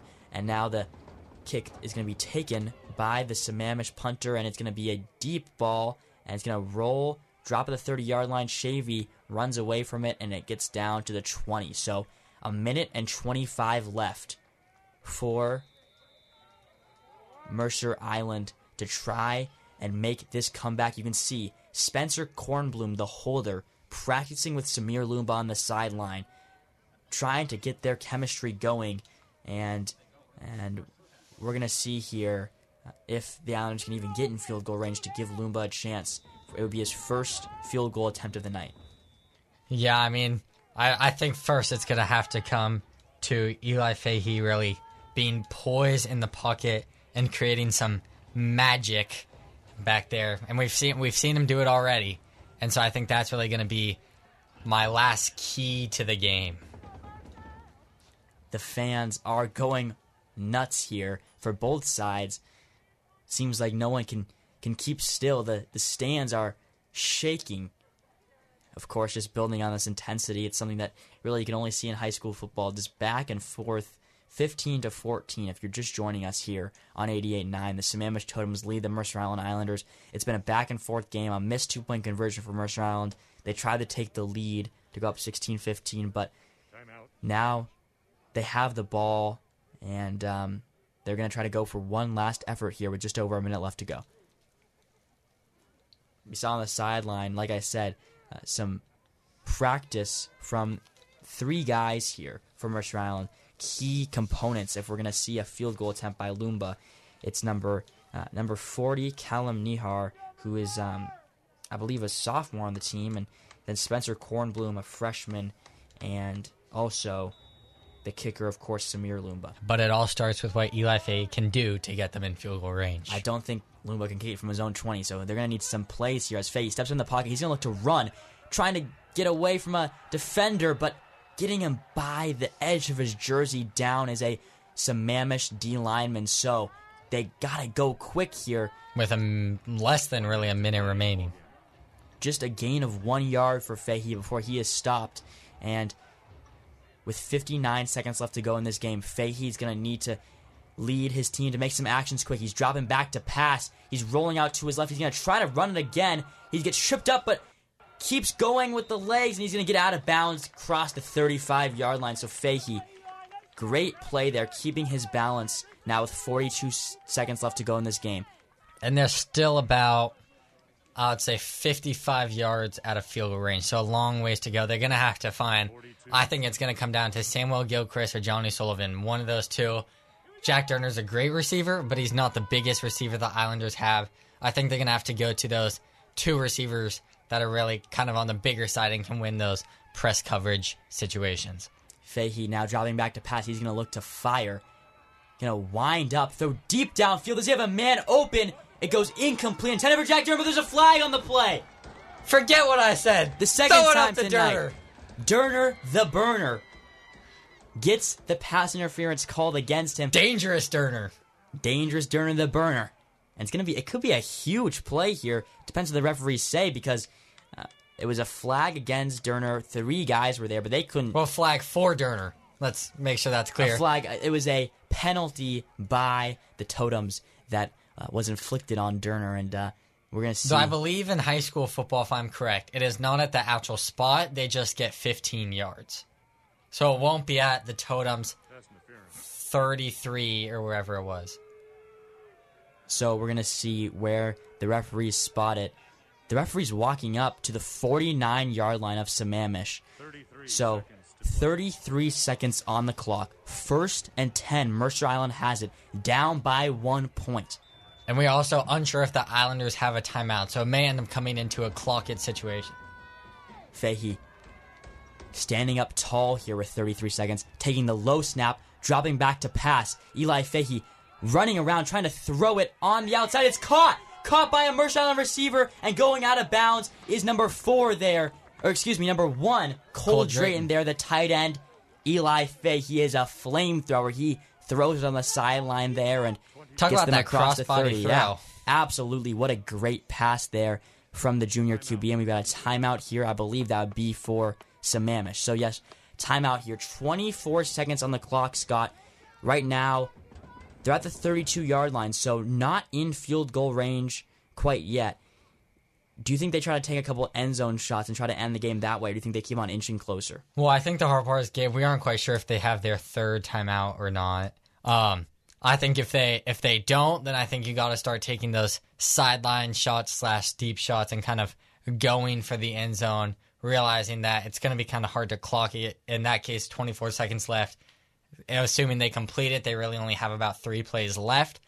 If they have a timeout, that's when I think you can utilize the middle of the field. Look for Johnny Sullivan on an in route, something around there.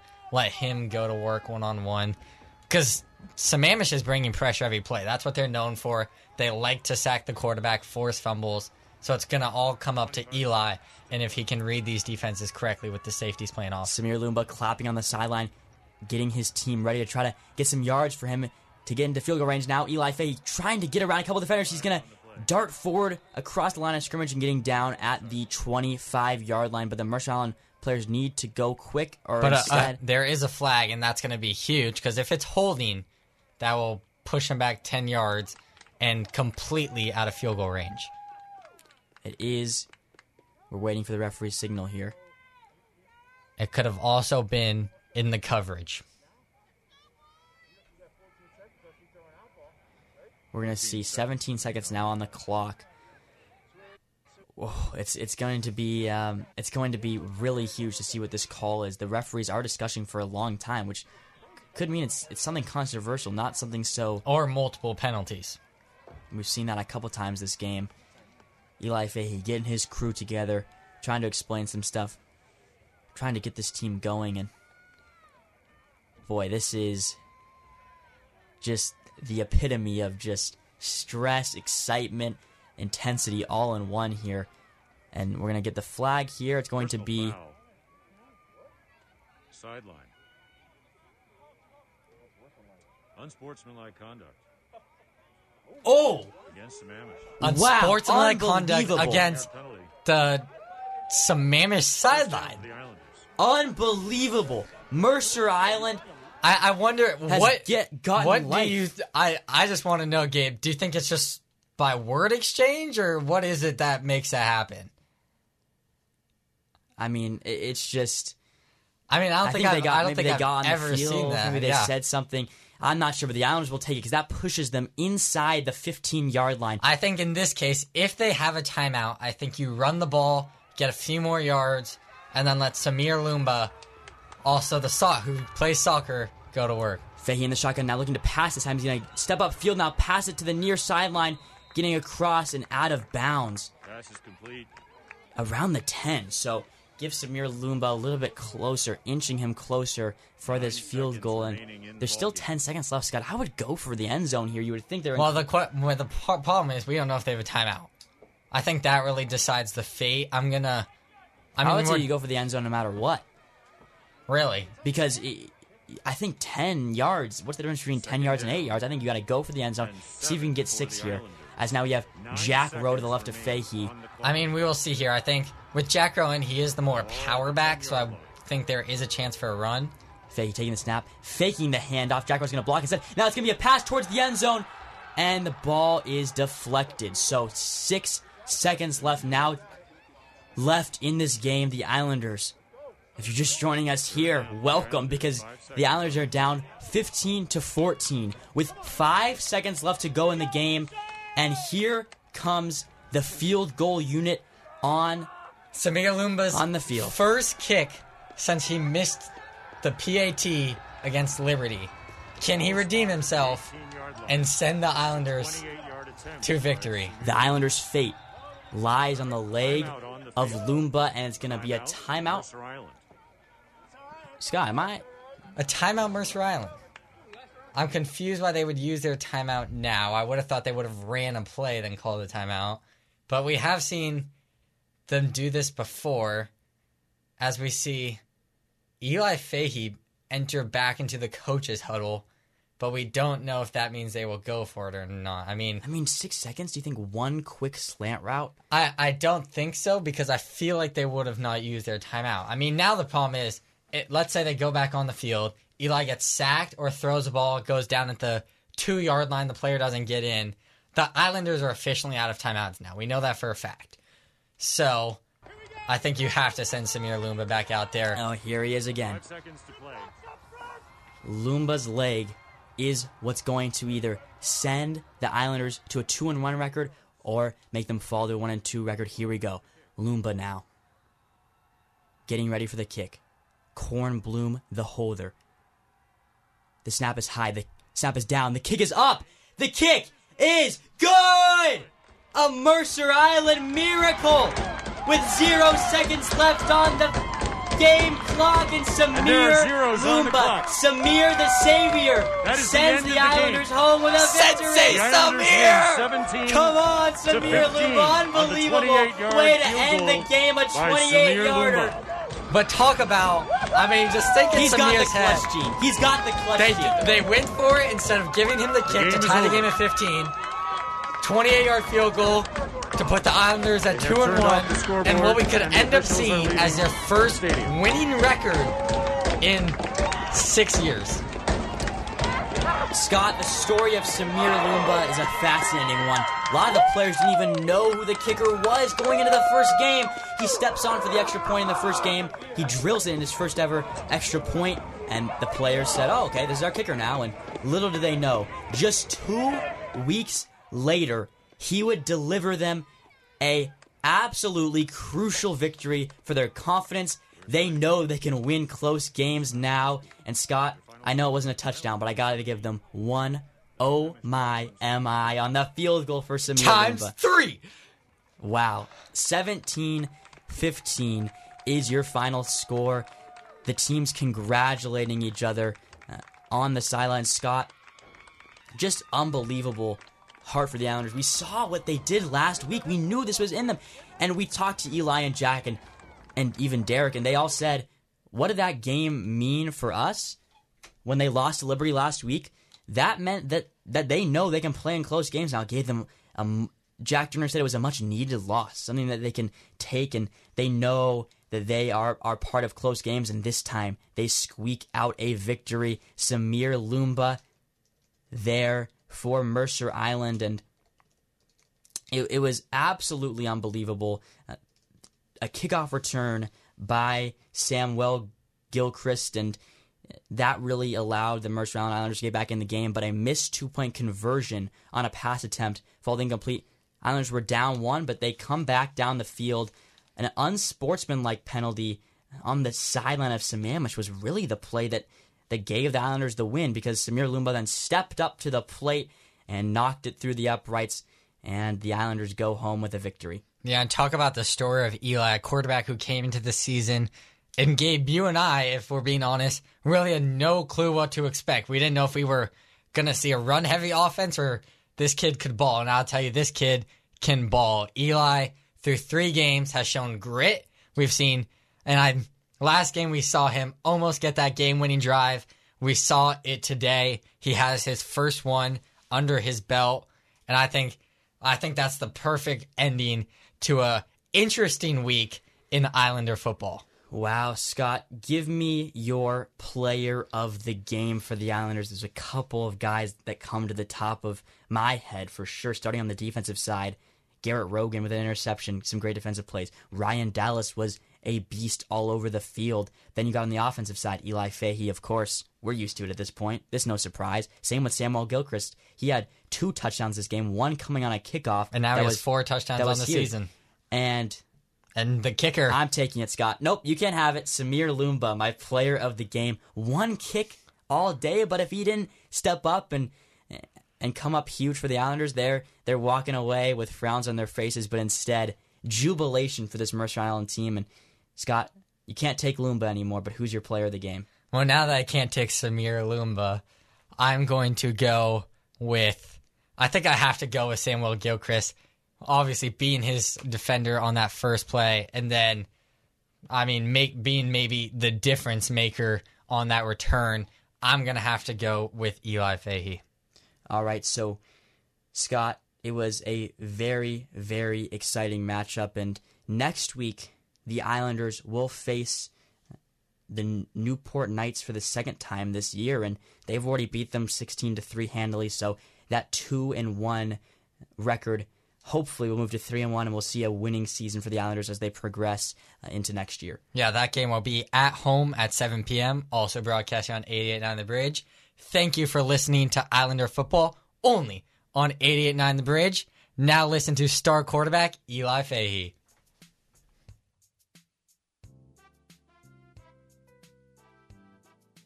Hello, everyone. I'm Scott Pirak, joined by Gabe Gottesman from 88.9 The Bridge.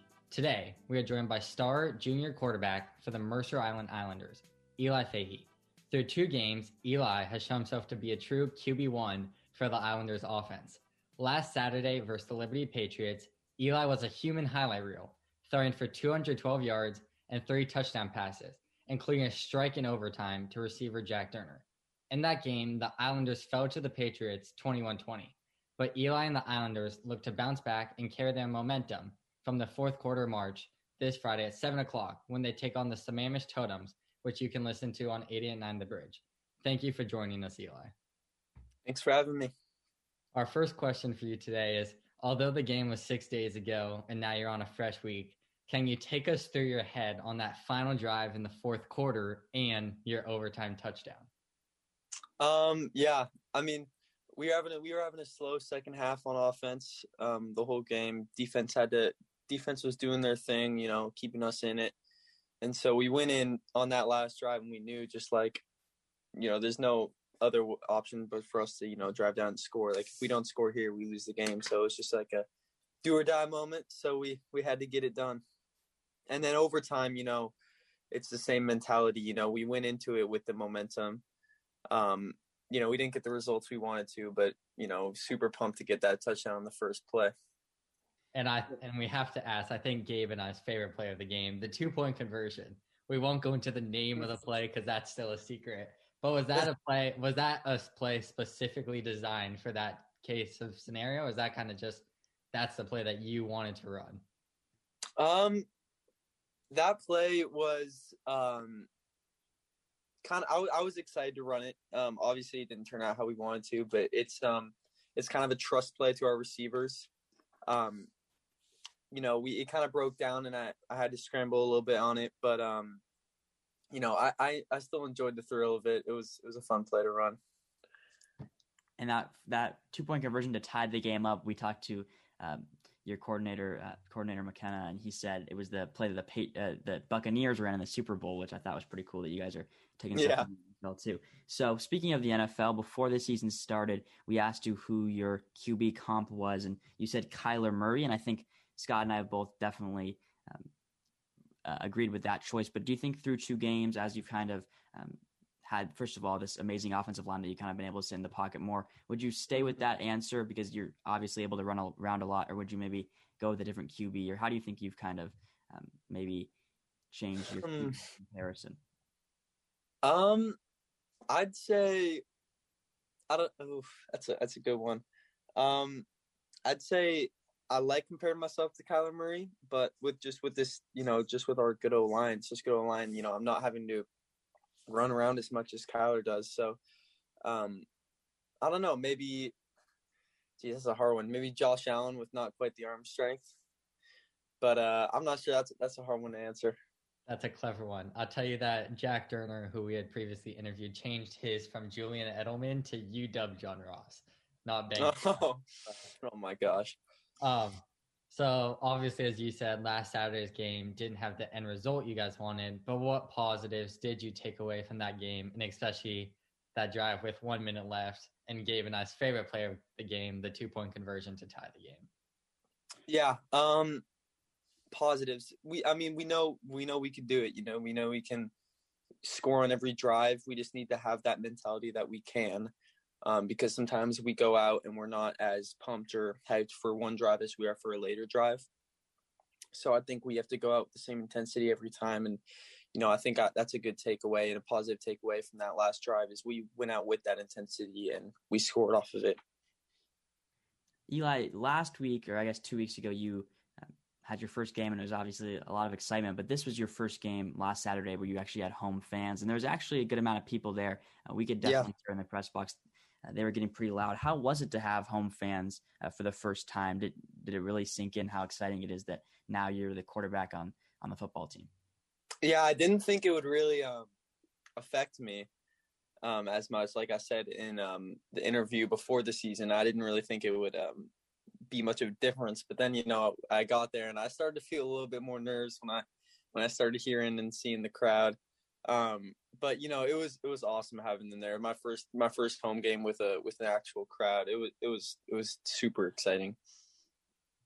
So you've talked about how efficient your offense has been. You haven't thrown a pick this year, and you have three touch or four touchdowns now in the season. On the flip side, Sammamish has only surrendered 20 points through two games this season. They're 2 and 0 heading in to tonight's matchup. What are you guys going to try and emphasize in today's game? Yeah, they're um they're looking strong. They're looking like a good team. You know, trying to uh break that.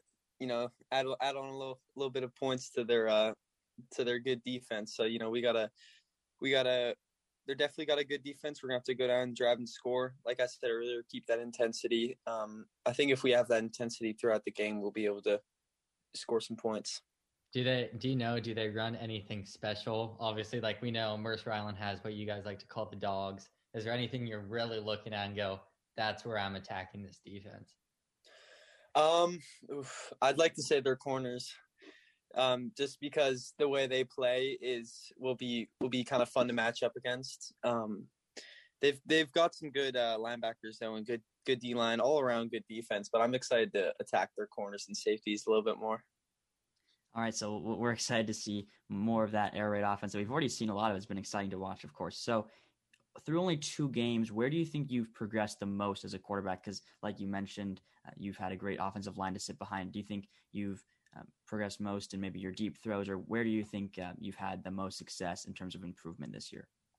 Yeah, um, I think I've improved a lot on, um, I'd say probably patience within like the pocket.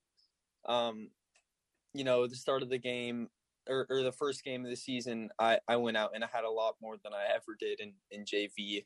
JV had snapped the ball and just like run run one one way.